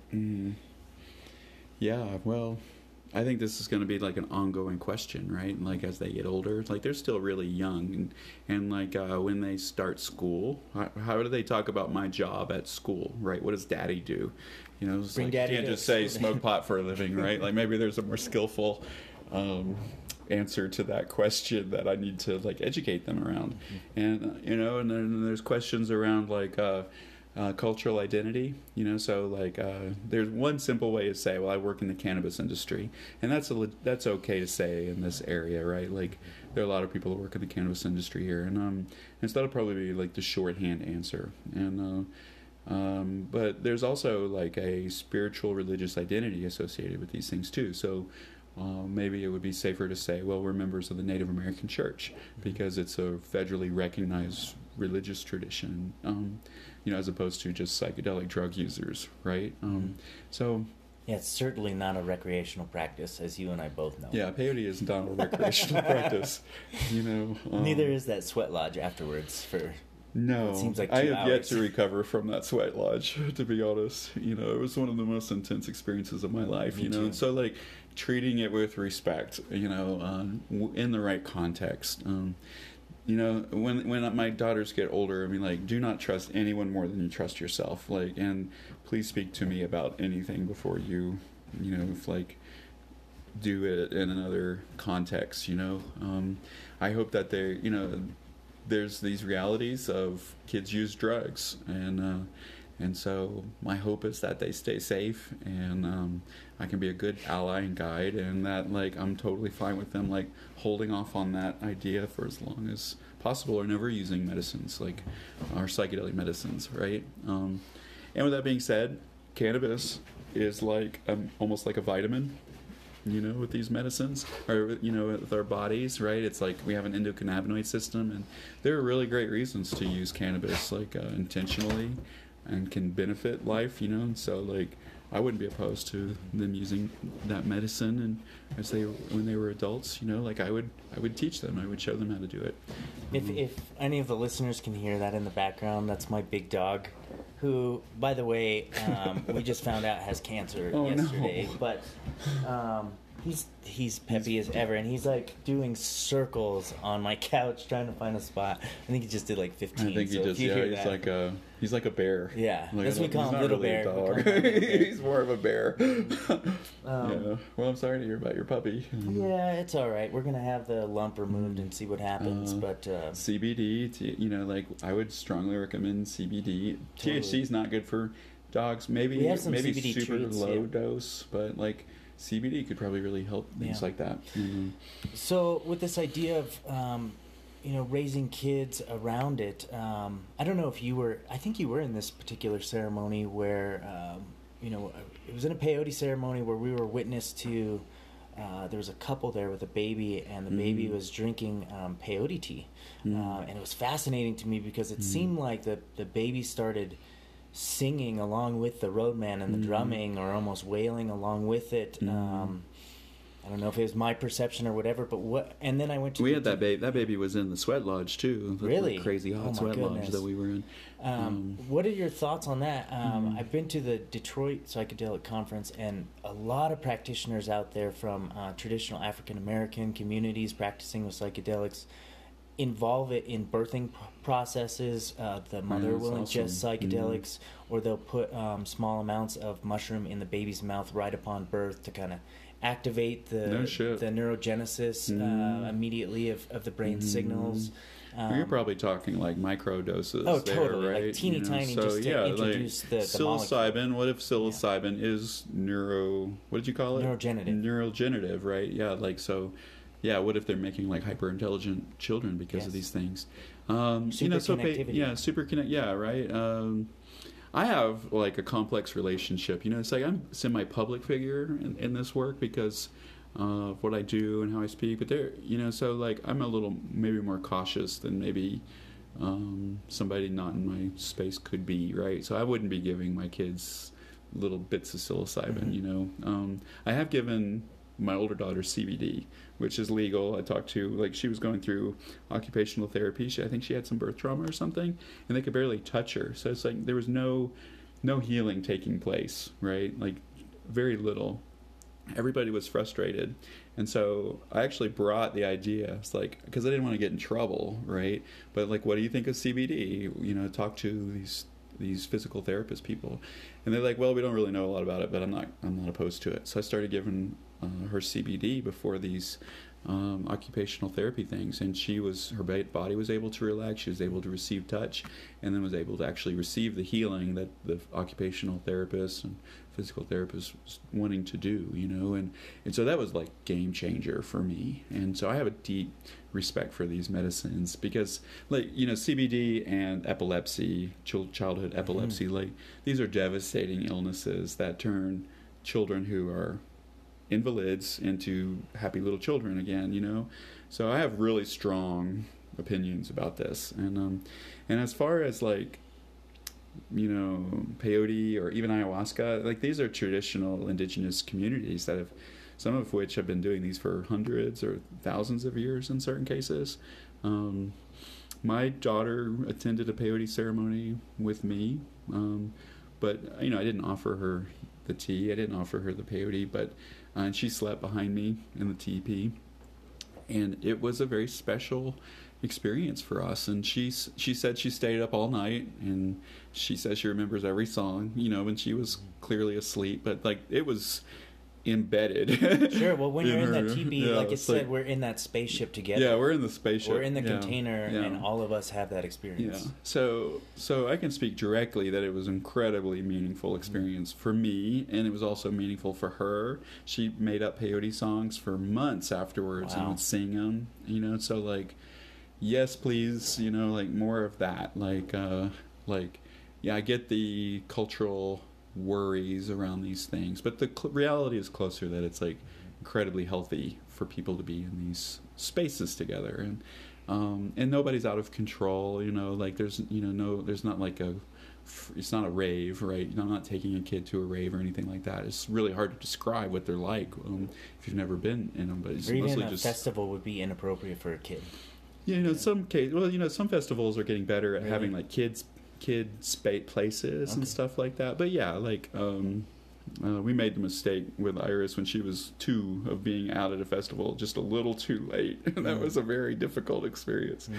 You know, so yeah, you know, like there's it's not, it's not the same. It's super. It's like it's like festivals are all about uncontainment, you know, in some way, and revelry, right? And these are like all about containment. You know, it's the exact opposite. It's like a extremely conservative religious traditions. I go into a mosque in some ways. You know, it's just very different. You know. So this is a question I, have had for you for a long time, and I, I don't know why I haven't. Uh, I, I guess thought of it to, to bring it up, but um, you have a much deeper connection with cannabis than I do, and I would love to have that kind of connection. Right now, you know, we were talking earlier about the different types of use for cannabis, and I've used it recreationally for sure, mm, still do. Sure. It's great to relax and tune out every once in a while. Go to a I movie, it, yeah. right? Like, it's a really wonderful yeah. medicine for that. I use it medicinally for sure, for mm. anxiety and um, body pain, body pain, pain, for sure. pain. Yeah, right. Um, yeah. Uh, which, by the way, um, pulled up on my computer right now is. Uh, this thing called high rollers that I wanted to show you. It's the infusion of cannabis culture and jujitsu. It's a professional jujitsu uh, event. So now that I'm a professional in the sport, I just applied for it today. No, that's great. And so, are you uh, high when you're yeah? Doing so the, the competitors arts? go out in the middle and smoke a joint together. oh, that's a yeah, wonderful. And then they fight yeah. each other, and then the winner takes home like a pound of weed and a big trophy, and uh, like uh, and everyone in the crowd is smoking. smoking yeah, and, well, that's uh, awesome. Because a lot of people in the jiu-jitsu community use it for medicinal reasons. Like we're in pain all the time. We wake up and we can hardly move. Mm. Got to take CBD. Got to use THC. Got to do what mm. we can. Um, so using it medicinally, but then also using cannabis spiritually. I've always been mm. fascinated by like Rasta culture and and how mm-hmm. they infuse cannabis with their spirituality, but I've never had any any guidance on how to do that. So if someone like mm. me wanted to make their cannabis use more spiritual, mm. how would I go about like ritualizing it or mm. going how would I how would I seek a spiritual mm. experience through cannabis yeah. use? It's a skill set. It's not something that's like easy to do right mm-hmm. away. I, am actually writing a book about this, like how to how to uh, create the experience um, and how to use cannabis spiritually and not just like as a mindfulness tool where it's like you get a little higher or a little more relaxed, but actually as a real psychedelic, you know, like so like full on visuals and so that's like that's a like it's what i'm learning is that's kind of a specialized capacity to do you know? So i have a lot of clients that come to me and that's one of the things they say is like i'm a i'm a psychedelic medicine user. I smoke pot and i want to bring more intention and spirituality to my my cannabis use because i see the potential there but i don't know how to do it and so they either come to my circles and I actually like straight up show them how to do it. And then they can take that skill set back home, you know, and or they come to my private sessions and I can give them more mindfulness uh, based um, education around using it. But then I, I induce the experience right there with them so that they can have like this like almost like a muscle memory of like, oh, this is possible. I can take this home with me. And so to make, you know, a way I, I like to blend the cannabis into uh, special recipes, mm-hmm. and so so it's not just one strain. Are these um, targeted recipes? Can they be individualized to someone's particular needs? Like, I want to come in today and work on um, spiritual connection. So uh, here, yeah. here's this combination. Or I want to work on yeah. trauma. Here's this yeah. combination.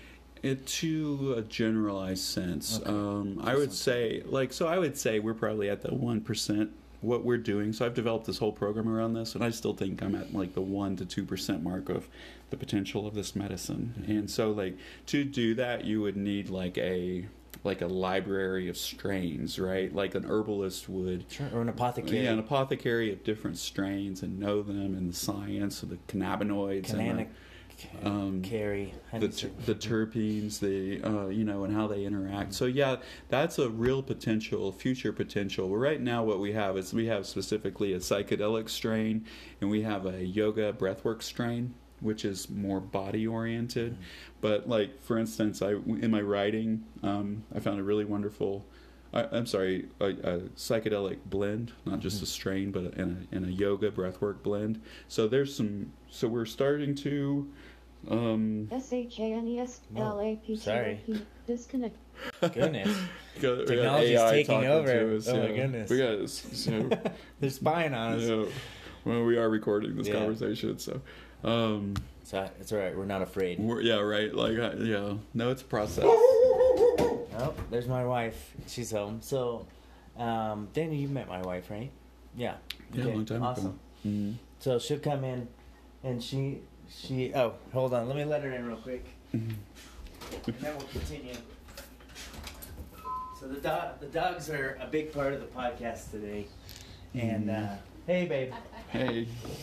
So we got our co-hosts that are helping us welcome the new guests, and uh, so we're we're talking about um, spiritual uses of cannabis and and how yeah. someone can can mm make their use. We could, you know, yeah. So like it's it's to me, it's not about like often specific uses. It's like the, the most holistic blend we can make, and uh, seems to be the most effective. And uh, and the, and like the trauma resolution is a natural byproduct of that. Like, and that's something that we've I'm really starting to learn, you know. Uh, but there are maybe certain strains you can make blends for like trauma um, symptom management, right? Um, so like uh, but coupled it's like with arousal spirit, regulation techniques and things. Yeah, yeah, uh, and body like so pain trauma, emotional trauma can cause physical pain in the body, right? So um, or anxiety or depression, right? Like there, there you could you could like I tell people now, if you have a need, there's a cannabis strain for that. Like, um, and we're again, it's been legal five years in Colorado. Like I'd say we're like five percent potential of what this plant can do. You know, particularly when it becomes legal federally, we're able to like. Yeah, did you hear about the new 420 bill that was proposed the other day? Um, they're trying to this, make it federal again. Uh, um, we'll see. Yeah, there's several proposals, and and like there's different ways of regulating and different ways of legalizing. So I'm hopeful, you know, but I'm really paying attention. I think it could be legalized the wrong way too. Um, but waking up these psychedelic spiritual experiences is trauma healing, right? Like there's something about it that's innately trauma healing, you know.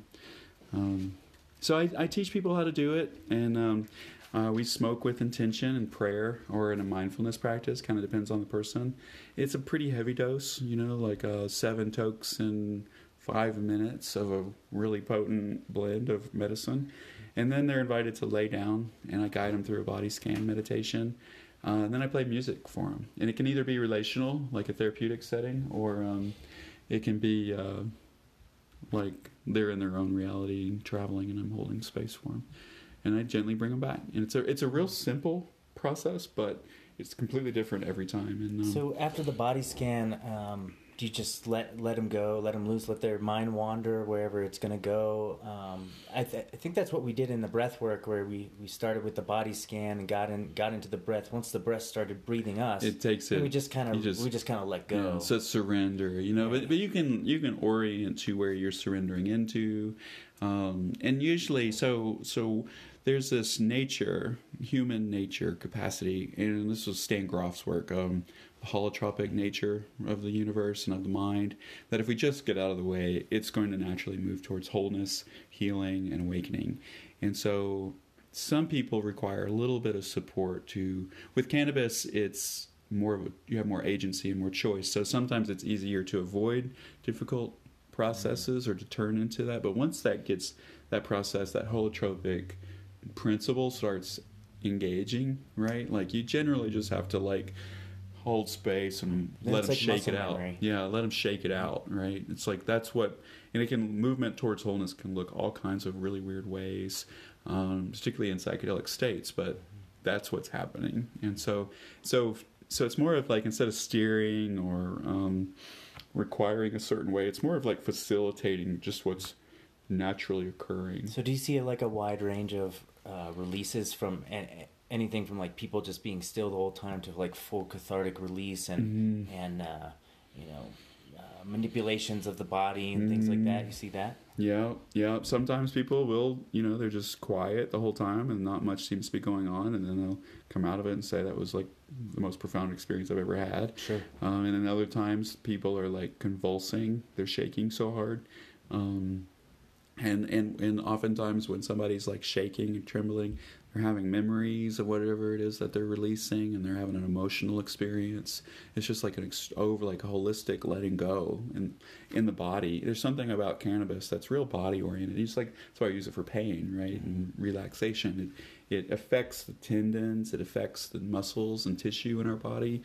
I would say more so than any other psychedelic. Really, is what I've what I'm seeing. Like uh, benefits in so yeah, like because we know in psychology, definitely the body holds on to trauma and it mm-hmm. remembers it. In, it remembers the body level. remembers, right? So it would make sense that in trauma work of any kind, including cannabis, that it would have uh, an effect on you know the cells in there. Um, mm-hmm. Um, but you're saying like specifically with cannabis use in these in these therapeutic and spiritual settings, you're seeing um, performance yeah. increases or I mean, like uh, freeing up. Yeah, at times I've actually seen spontaneous healings. Um, uh, one person I worked with had like severe rheumatoid arthritis.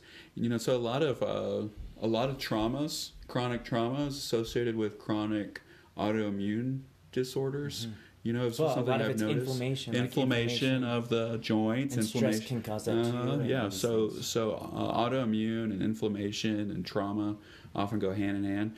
And so, like, I worked with a gentleman who had trauma, like, um, and um, his arm was stuck, and like he couldn't open his arm up because uh, it just rheumatoid arthritis. And then one of the journeys, I was like, this was in a series. His arms just started shaking and raising up over his head, and and it was like violently convulsing. And i had i held it but i didn't stop it. Mm-hmm. and because i knew this is what a trauma it. i supported it and and encouraged him to stay with it. And he was like it really hurts. And that was that literally that rheumatoid arthritis breaking out of that that extreme fascia mm. st- stuckness in his joints was literally breaking open and freeing. And and after that and he had several sessions. And then it would show up in the in the group sessions that he he participated in. His arm would shake for a long time, and then eventually it would it quit shaking, and he had full mobility of it.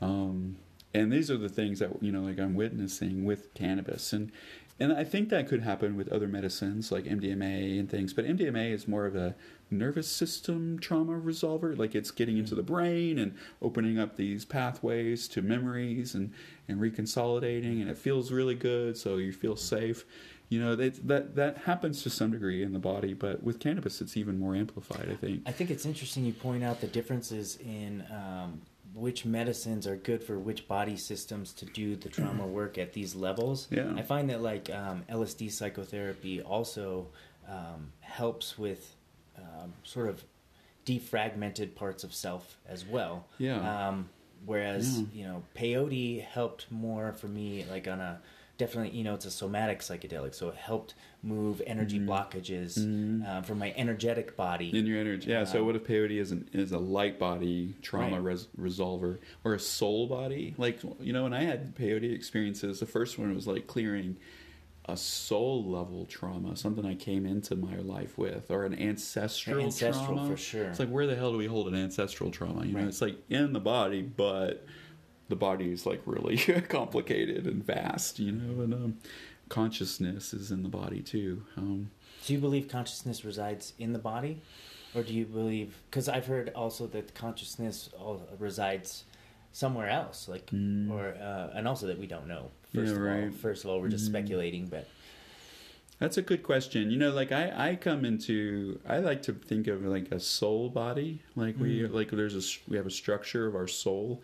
Like if we are, if we come into our physical form in some way from something else, like there is some sort of structure that we're that's brought with that, and like, and that um, Like and that mold it's of some sort to hold mold- things yeah, together and that and that it somehow mirrors Yeah. our physical body, and we call that the light light body or uh, what we travel with in the astral realm. Like, what is that really?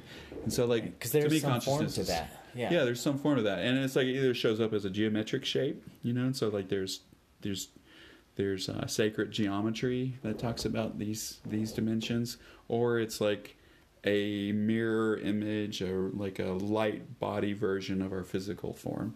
And it's somehow both at the same time. Mm-hmm. i don't know if that makes sense you know but I, I mean like i've seen these experience you know i've had these experiences and and i've read about them you know and like it, it makes a lot of sense to me.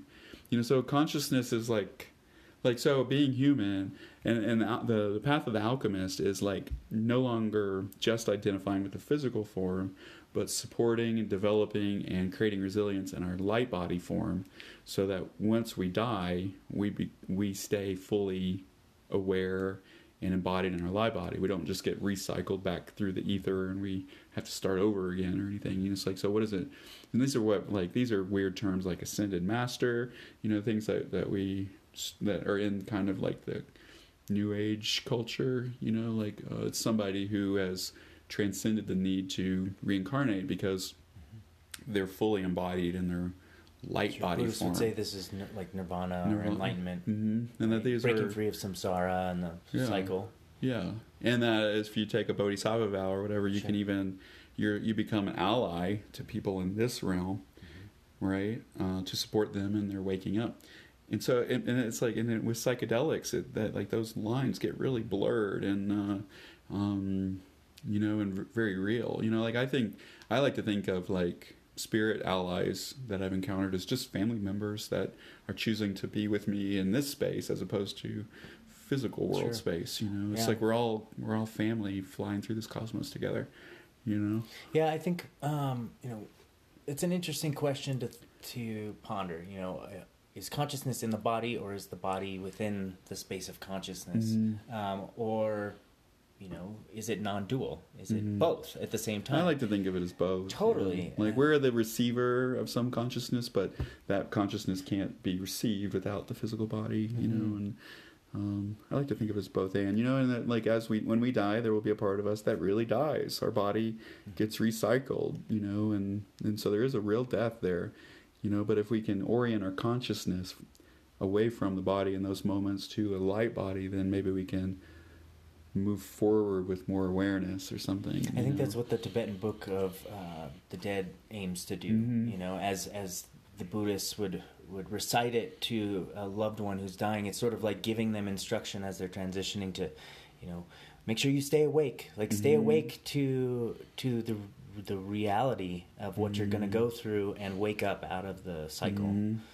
Because the Bardo experience or the afterlife experience is, is particularly ripe for uh, awakening if you're if you're aware of it. So yeah, if again, you can having be conscious tools, of yeah. instead of just kind of float through Yeah. it. having the mindfulness as you pass on. Yeah. Um, being able to tolerate death as an emotional experience. Totally. That's pretty extreme, right? yeah. Like but we all have to do it. It's the one thing in life that we're uh, never going to fail at. we're all gonna die, yeah.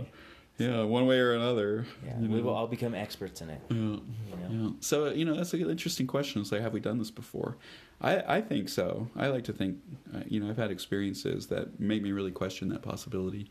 Um, I don't think this is our one and only lifetime, you know, but but I like to live as if it's important, like if it's my one and only lifetime, right? Like because this one really matters. Like this world, this life, my family, all of those really matter, and um, and I want to live into that right in Mhm. a good way, you know. I've been hearing this phrase repeated over and over in the last couple of weeks. I must have heard it like 20 times from clients, from uh, you know shows or whatever, and I'm gonna butcher it now, but it's something like, um, you know, I, I don't even know if I'm gonna try and attempt this at this moment. I, I think I'm gonna wait and see if I can get it perfect, but Mhm. um, yeah, I wouldn't be doing it justice. Mhm. Sorry to divert. Yeah. Failed plan, Yeah, failed plan. failed. So yeah, and then consciousness goes blank. yeah, right? right. What do you do in that? You know, Right. it's like, yeah, we mess up. Like I'm, I'm gonna be giving a speech, you know, like uh, later tonight, talking Yeah. about, you know, my experiences and stuff. You know, it's like I've had to accept that, like I'm fallible. You know, like I goof up words. You know, it's like, and then have a capacity to tolerate those experiences. Medicine work helps us with that, and so we don't get so flustered that we shut down, and we can keep going. Right? These are resilience development skills and tools. You know. Mm-hmm. Um, and then when you have more resilience, you can do more things in the world, more projects, or like again, live more into your calling, whatever that means. So So what about finding your calling? So many people I think have a tough time feeling lost in life because they can't find their Mhm. calling or they feel stuck in something that's for sure not their Mhm. calling and Mhm. can't get out of that.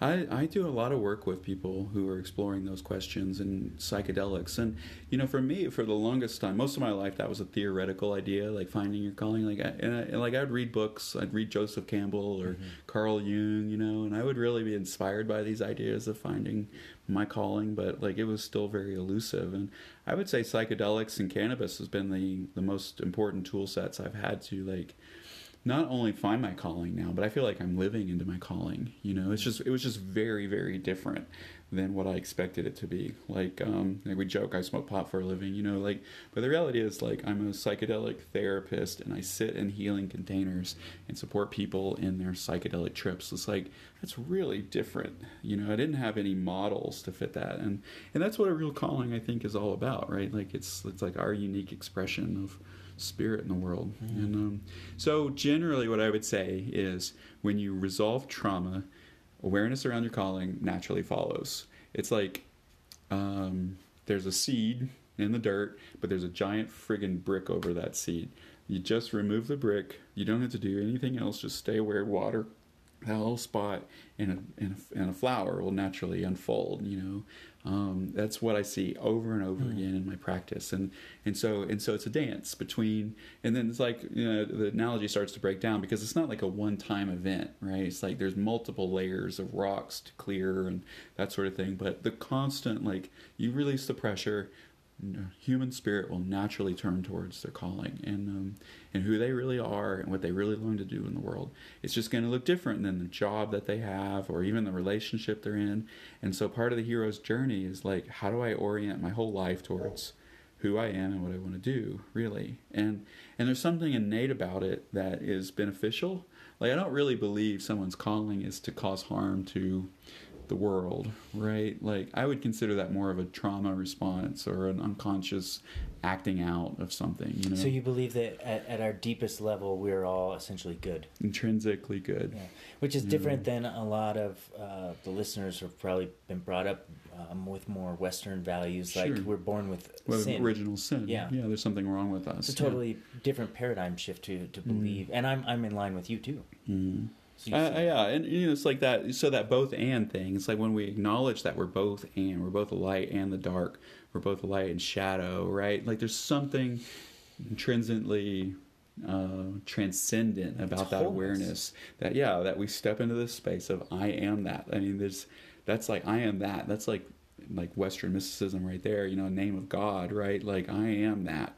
Um, we see that we are all that is, but there's an inherent uh, capacity for care and love and compassion. It's like those are those are parts of the like those are aspects of the of consciousness mm-hmm. itself. You know, it's like separation causes anxiety and harm. You know. Um, well, it seems like um, in someone's struggle to find out, you know, who they are and what their calling is, they have to go through periods of not knowing and trials and tribulations to find that and questioning of the self and um, lots and lots of failure and things like that, and being mm. shattered completely and brought back being together. Back, yeah. I don't know many people who mm. found their calling just um, naturally from the get go. Everyone mm. has some sort of pain. It's part of the story. process. Yeah. I think it's part of the process. Like you got to work for it. It's got to be something meaningful. If it's not, if you could just walk right into it, you would completely not acknowledge it as valuable, right? So the part of the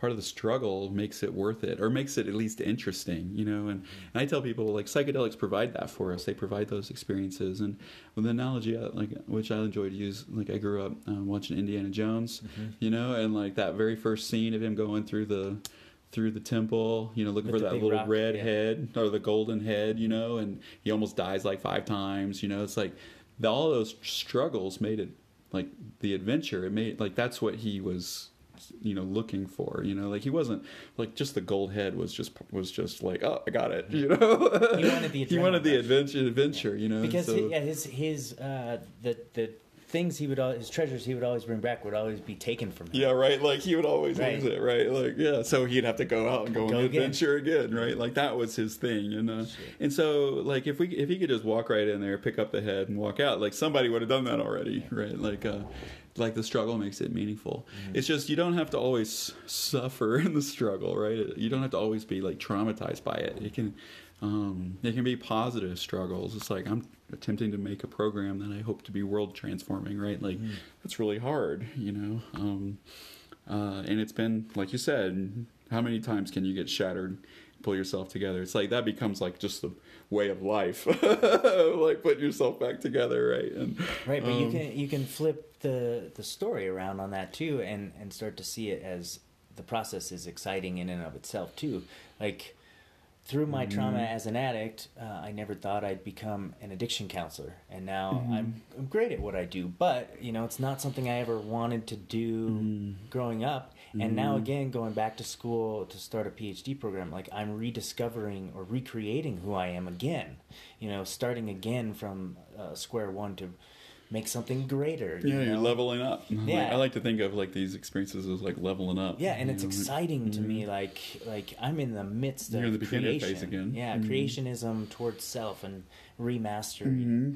Yeah, and you probably. I mean, I don't know you specifically in this way, but like you probably just didn't choose a PhD randomly. Like there was a reason that you're going into you know, social work and getting a PhD, right? Like well, that's that's like a manifestation too, of your yeah. calling. Mm-hmm.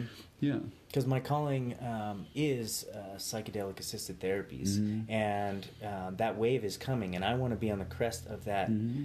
new, newly rediscovered um, old way. You know, the shamanic way. I studied shamanism in college, and I had psychedelic experiences on my own, and mm. uh, Buddhist background and things like that, and being able to say, in my lifetime, I think I'll be able to call myself legitimately like a licensed mm-hmm. um, psychedelic therapist. I think is totally possible, mm-hmm. and uh, mm-hmm. I'm hoping to pursue studies like that in my in my yeah.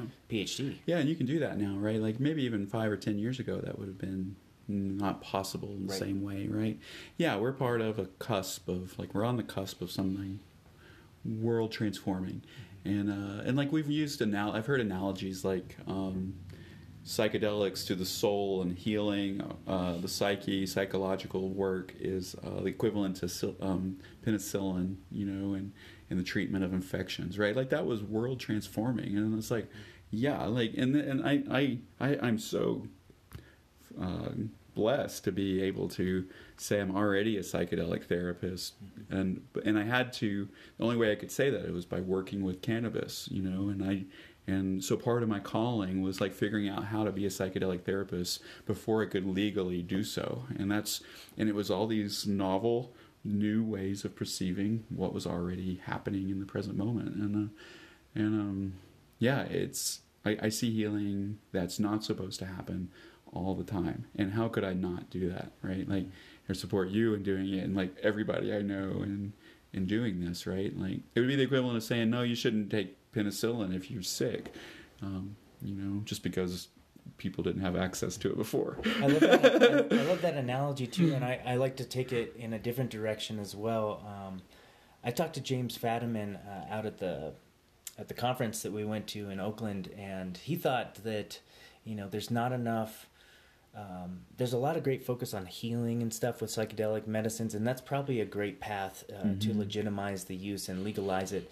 Mm-hmm. But um, I have particular interest in uh, performance enhancement mm-hmm. capabilities, mm-hmm. human yeah, optimization, yeah, human evolution of consciousness. Yeah um, and talk to him at great length about how I use it or have used it personally in the past. Um, you know, microdosing during jujitsu mm-hmm. and and getting into flow states that mm-hmm. are more readily accessible and last longer. Mm-hmm. And um, you know, I feel you know better balance and greater strength mm-hmm. increases, greater endurance uh, greater perceptive awareness, greater somatosensory mm-hmm. experiences. Yeah, more uh, access dilation. to your brain, right? You know, yeah, more connections, and. I'm putting pieces together, and so I definitely notice performance enhancing capabilities, and I feel like at those low doses, especially with the low toxicity of some of these substances, then um, this is something that you know Silicon Valley's already catching on big time, but as far as Joe Rogan has been talking about recently, how he knows a lot of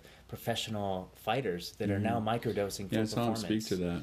Yeah, yeah so um, I have a real interest yeah. in that too. But um, mm-hmm. I mean, what do you, what do you what do you see in our field? What do you what are your thoughts on that piece? Um, it, it's like at this point, it's obvious, you know, and and you know, Terence McKenna talks about the idea of psychedelics leading to our evolution, you know, particularly like mushrooms, right? The because, stoned ape theory. Yeah, the stoned ape right. theory it gave it gave a particular ape a particular competitive advantage, uh, evolutionarily speaking, than people than apes that didn't use them, right? You know, and the and we're seeing that re starting to manifest again. Is that the people who are using psychedelics? It's not that they're wrong or bad. It's like actually they have a competitive advantage to people who don't use psychedelics, and um, and so that's like the the, the so, like the social control mechanism. It's like keep everybody suppressed, keep everybody at this low level of functioning, so they can be coerced and like so they can work and do their job and not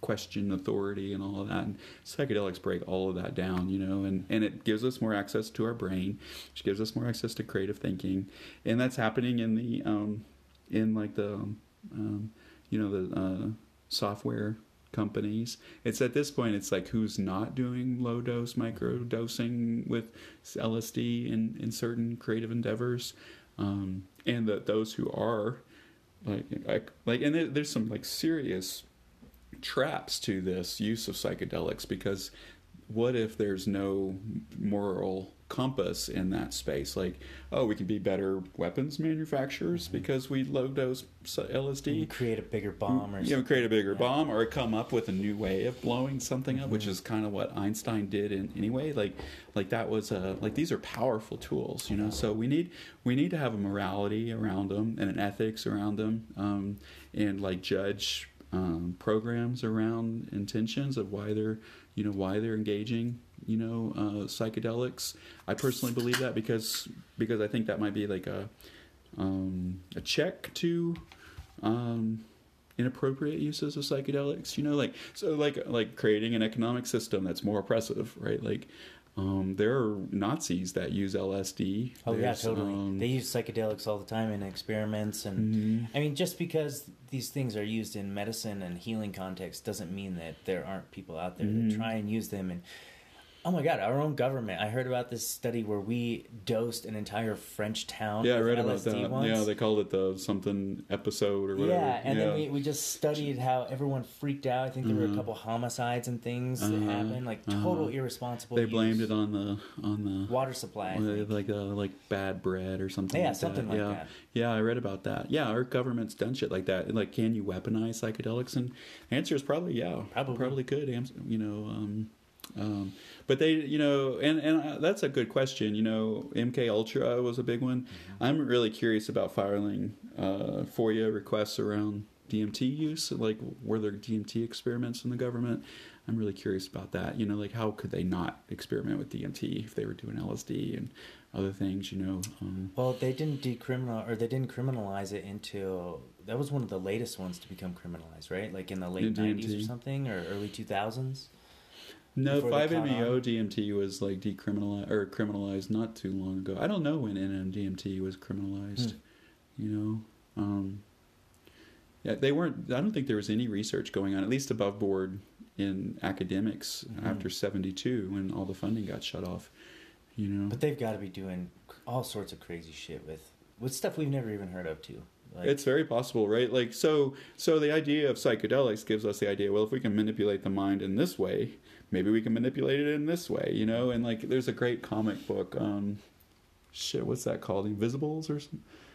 Oh, I don't remember, but where they they like the government conspiracy, they developed a drug that if you read anything, it was the same as like experiencing it. So if you read, and they were using it as a torture device, so they would give a they would show a note of, "Hey, I'm cutting your fingers off now," person would experience like have an experience of their fingers getting cut off you know and so it was like the way they were torturing people it's like anything's possible with these medicines you know just tweak a molecule or mm-hmm. you know tweak a, the, the the connections of different atoms together create really weird results you know and um so we need to pay attention to that, you know, and, and, cannabis could become legalized in the same way, right? Like this idea, read like uh, Brave New World and the drug Soma, where they were, you know, this idea of Soma is like it's like as they call it, the food, like the drink of the gods, nectar of the gods, union of God, right?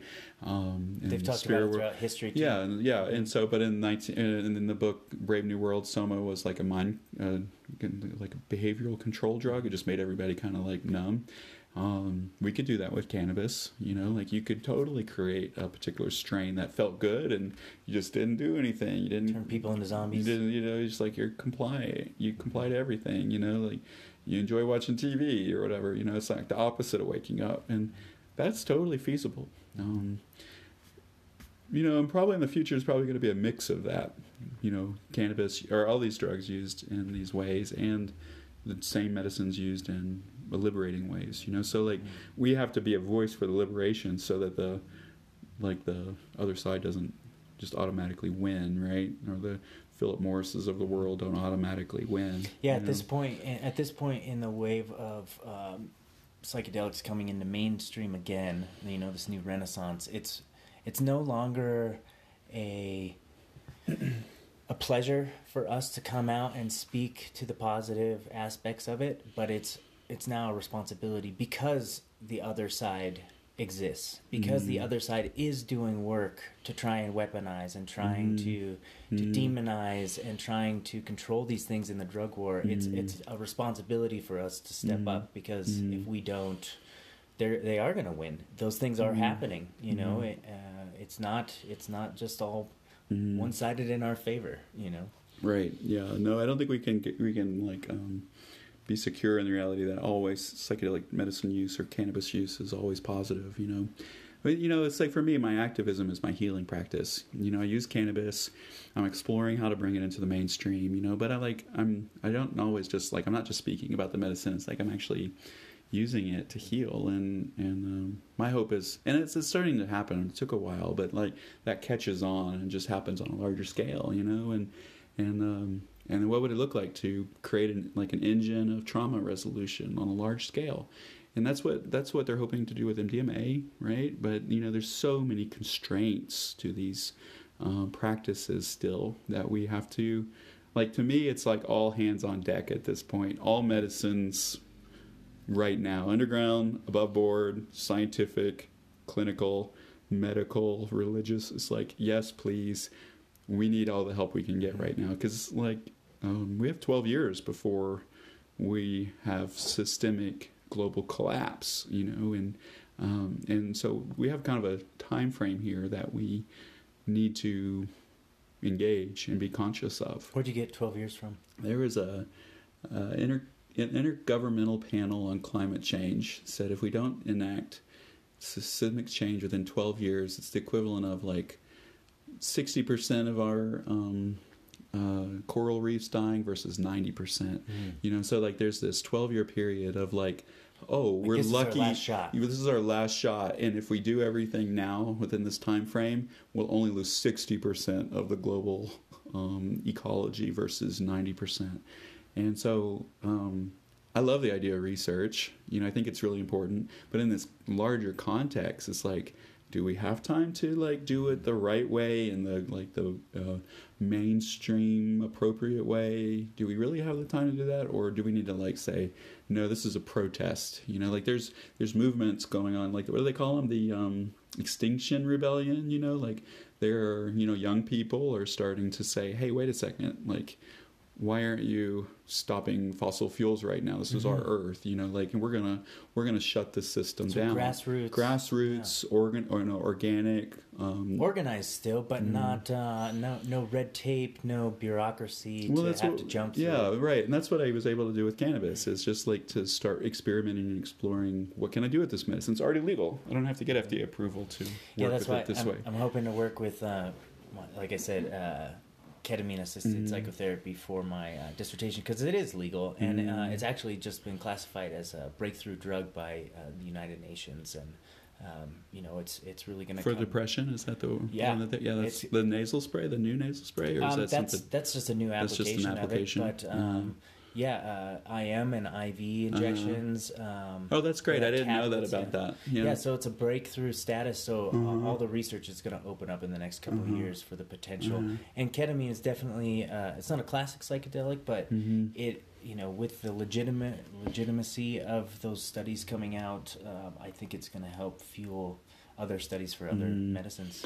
Yeah, there's no doubt. I mean, we're already in that snowball effect. It's already happening, yeah. right? Like, what if what if legalization is totally inevitable, you know? And and so and so really, we have to pay attention to policing our own communities, making sure perpetrators aren't like getting into positions of leadership and authority, mm-hmm. uh, calling out uh, inappropriate behavior, that unethical like behavior, unethical behavior of like uh, our leadership structures and healers, you know, and and that's starting to happen. Um, uh, but you know, like if we do you, are you a licensed therapist? Do you have yeah. your LPC? I'm uh, not. Your uh, LAC? LAC. LAC. You know, so like there's a code of conduct there, Absolutely. right? So like the future of psychedelic therapy is we're going to have like a code of conduct. We're going to have grievance boards and all that. And, code of ethics. And there's reasons that LACs and LPCs and all of that have these because people break those rules.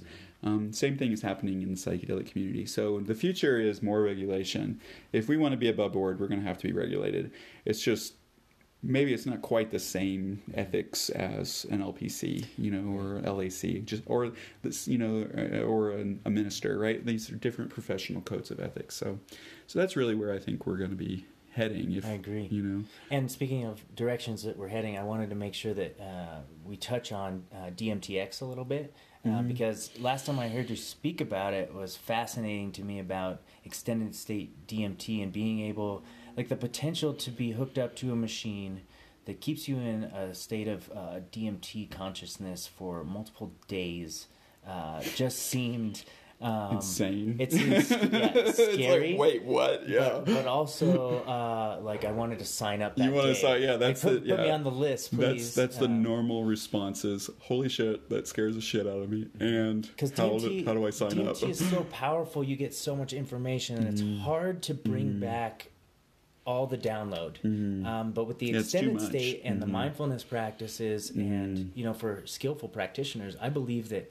that space holds mm. maybe so many keys to existence mm. and to question like philosophical questions, scientific questions, mm-hmm. questions that we have not been unable to solve for many, mm-hmm. many, yeah, incarnations. Mm-hmm. Yeah, you know, so I think that's like the creative problem solving uh, capacities of psychedelics like on steroids. It's like yeah. exponentially like uh, evocative, right? And so we're looking at creating states like what's just above the threshold level, right? So a low dose DMT experience that's extended. So like it's not like a peak where you're like super high dose of you know for like 5 minutes, but imagine being able to break through the threshold, be in that DMT state but at a lower level that was then leveled out for an extended period. And so the idea is maybe it's not going to be as fast.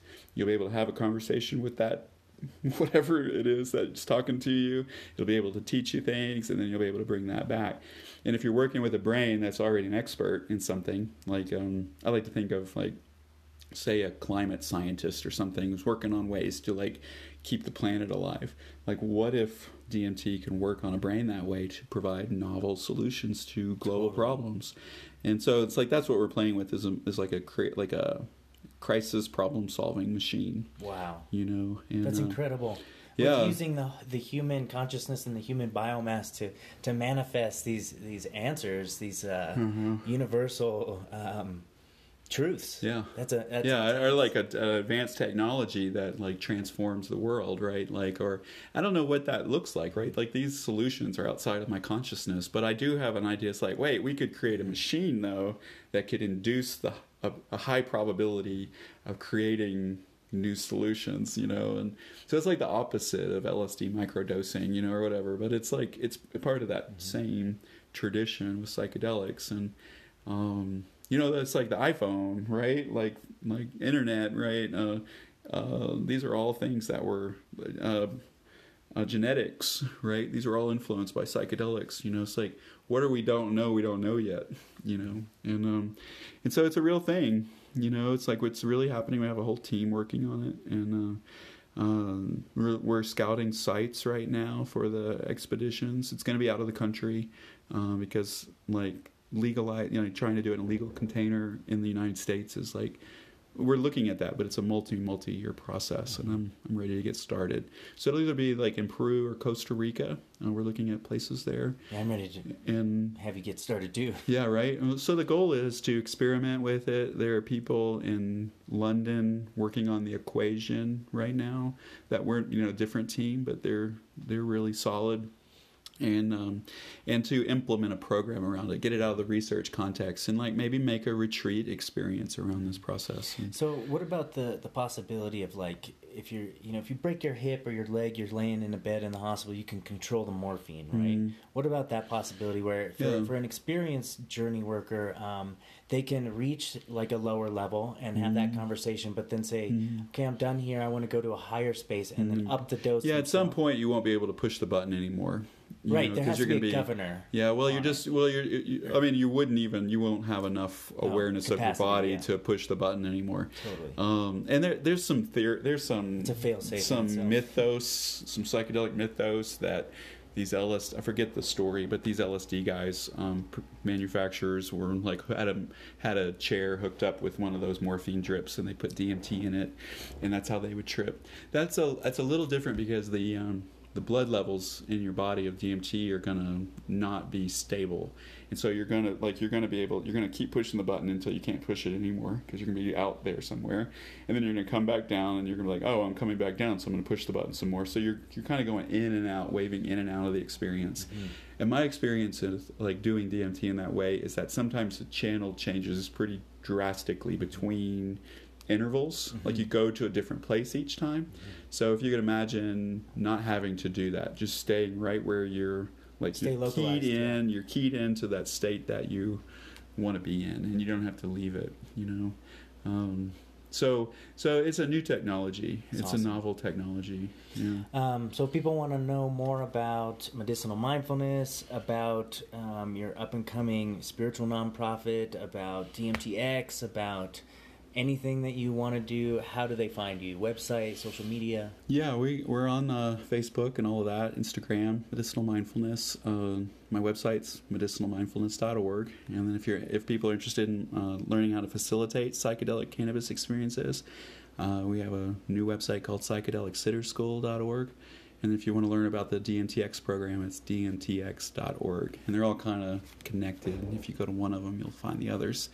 Um, and we are we're always looking for volunteers. You know, because of the nature of our work, our volunteers have to go through our first level training program. You know, because I'm putting them in psychedelic sit you know like they're acting as psychedelic sitters in my programs and stuff so they need to be able they need to be trained and have a, like a shared vocabulary to engage that work but uh, it's a community um, and we're exploring like non-medical non-clinical m- models um, to be psychedelic therapists so we work with a lot of um, non-therapists you know not people who don't have clinical backgrounds um, and under religious context, you know, and I use that word very loosely, you know. So we're starting a religious nonprofit called Center for Medicinal Mindfulness, um, and that's we're we're just starting that process right now. So by the by September, we'll have a nonprofit to support the evolution of these medicine uses, um, novel consciousness exploration and trauma resolution, but in non-clinical, non-medical settings, and um, and it's been really fascinating. You know, uh, the Sitter School is a five day program. Uh, it's at a retreat this year. Um, and so it's five days, five psychedelic trips that people go on with cannabis, and I teach them how to sit for others and how to make cannabis a psychedelic and um, and uh, engage it in that way for your own like like your own martial arts practice. You know, like your own psychedelic cannabis practice, and nice. it's gonna be great.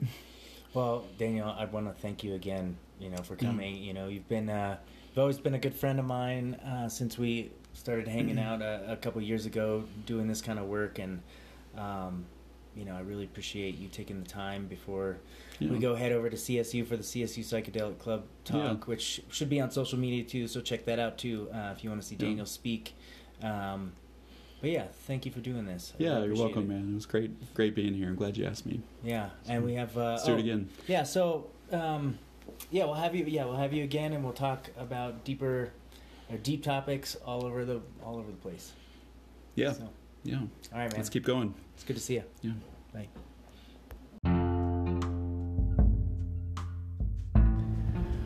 Wow, holy crap, what an amazing episode that was. Uh, Daniel and I got really deep into some uh, amazing conversation, and I hope you all enjoyed it as much as we enjoyed making it.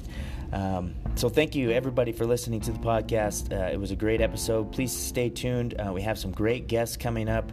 Um, it was really cool after this podcast. Daniel and I went to uh, this Colorado State University Psychedelic Club meeting, and uh, he gave another presentation. Um, and what was interesting is he, I think he went in there wanting to talk about medicinal mindfulness, but ended up talking a lot more about the things that we had talked about on the podcast. Uh, it was kind of synchronistic that, you know, he kind of opened up the format and um, all the questions from the audience were you know, right in line with what, what he and I had been talking about on the podcast just an hour or two before that club meeting. So that was really cool to see.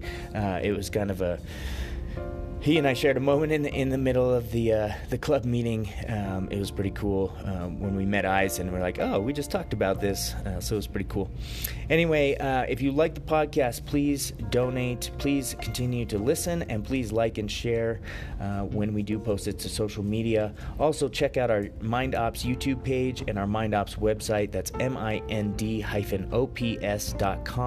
and the YouTube page is mind-ops. Just search on there there. We're going to be uploading some um, video podcasts on there, and we also have a number of videos sort of breaking down some of the, the deep concepts that we go into, as well as some strategies to improve your overall experience of consciousness. So until next time, keep on trucking, and uh, yeah, we'll see you guys next time. What a great time!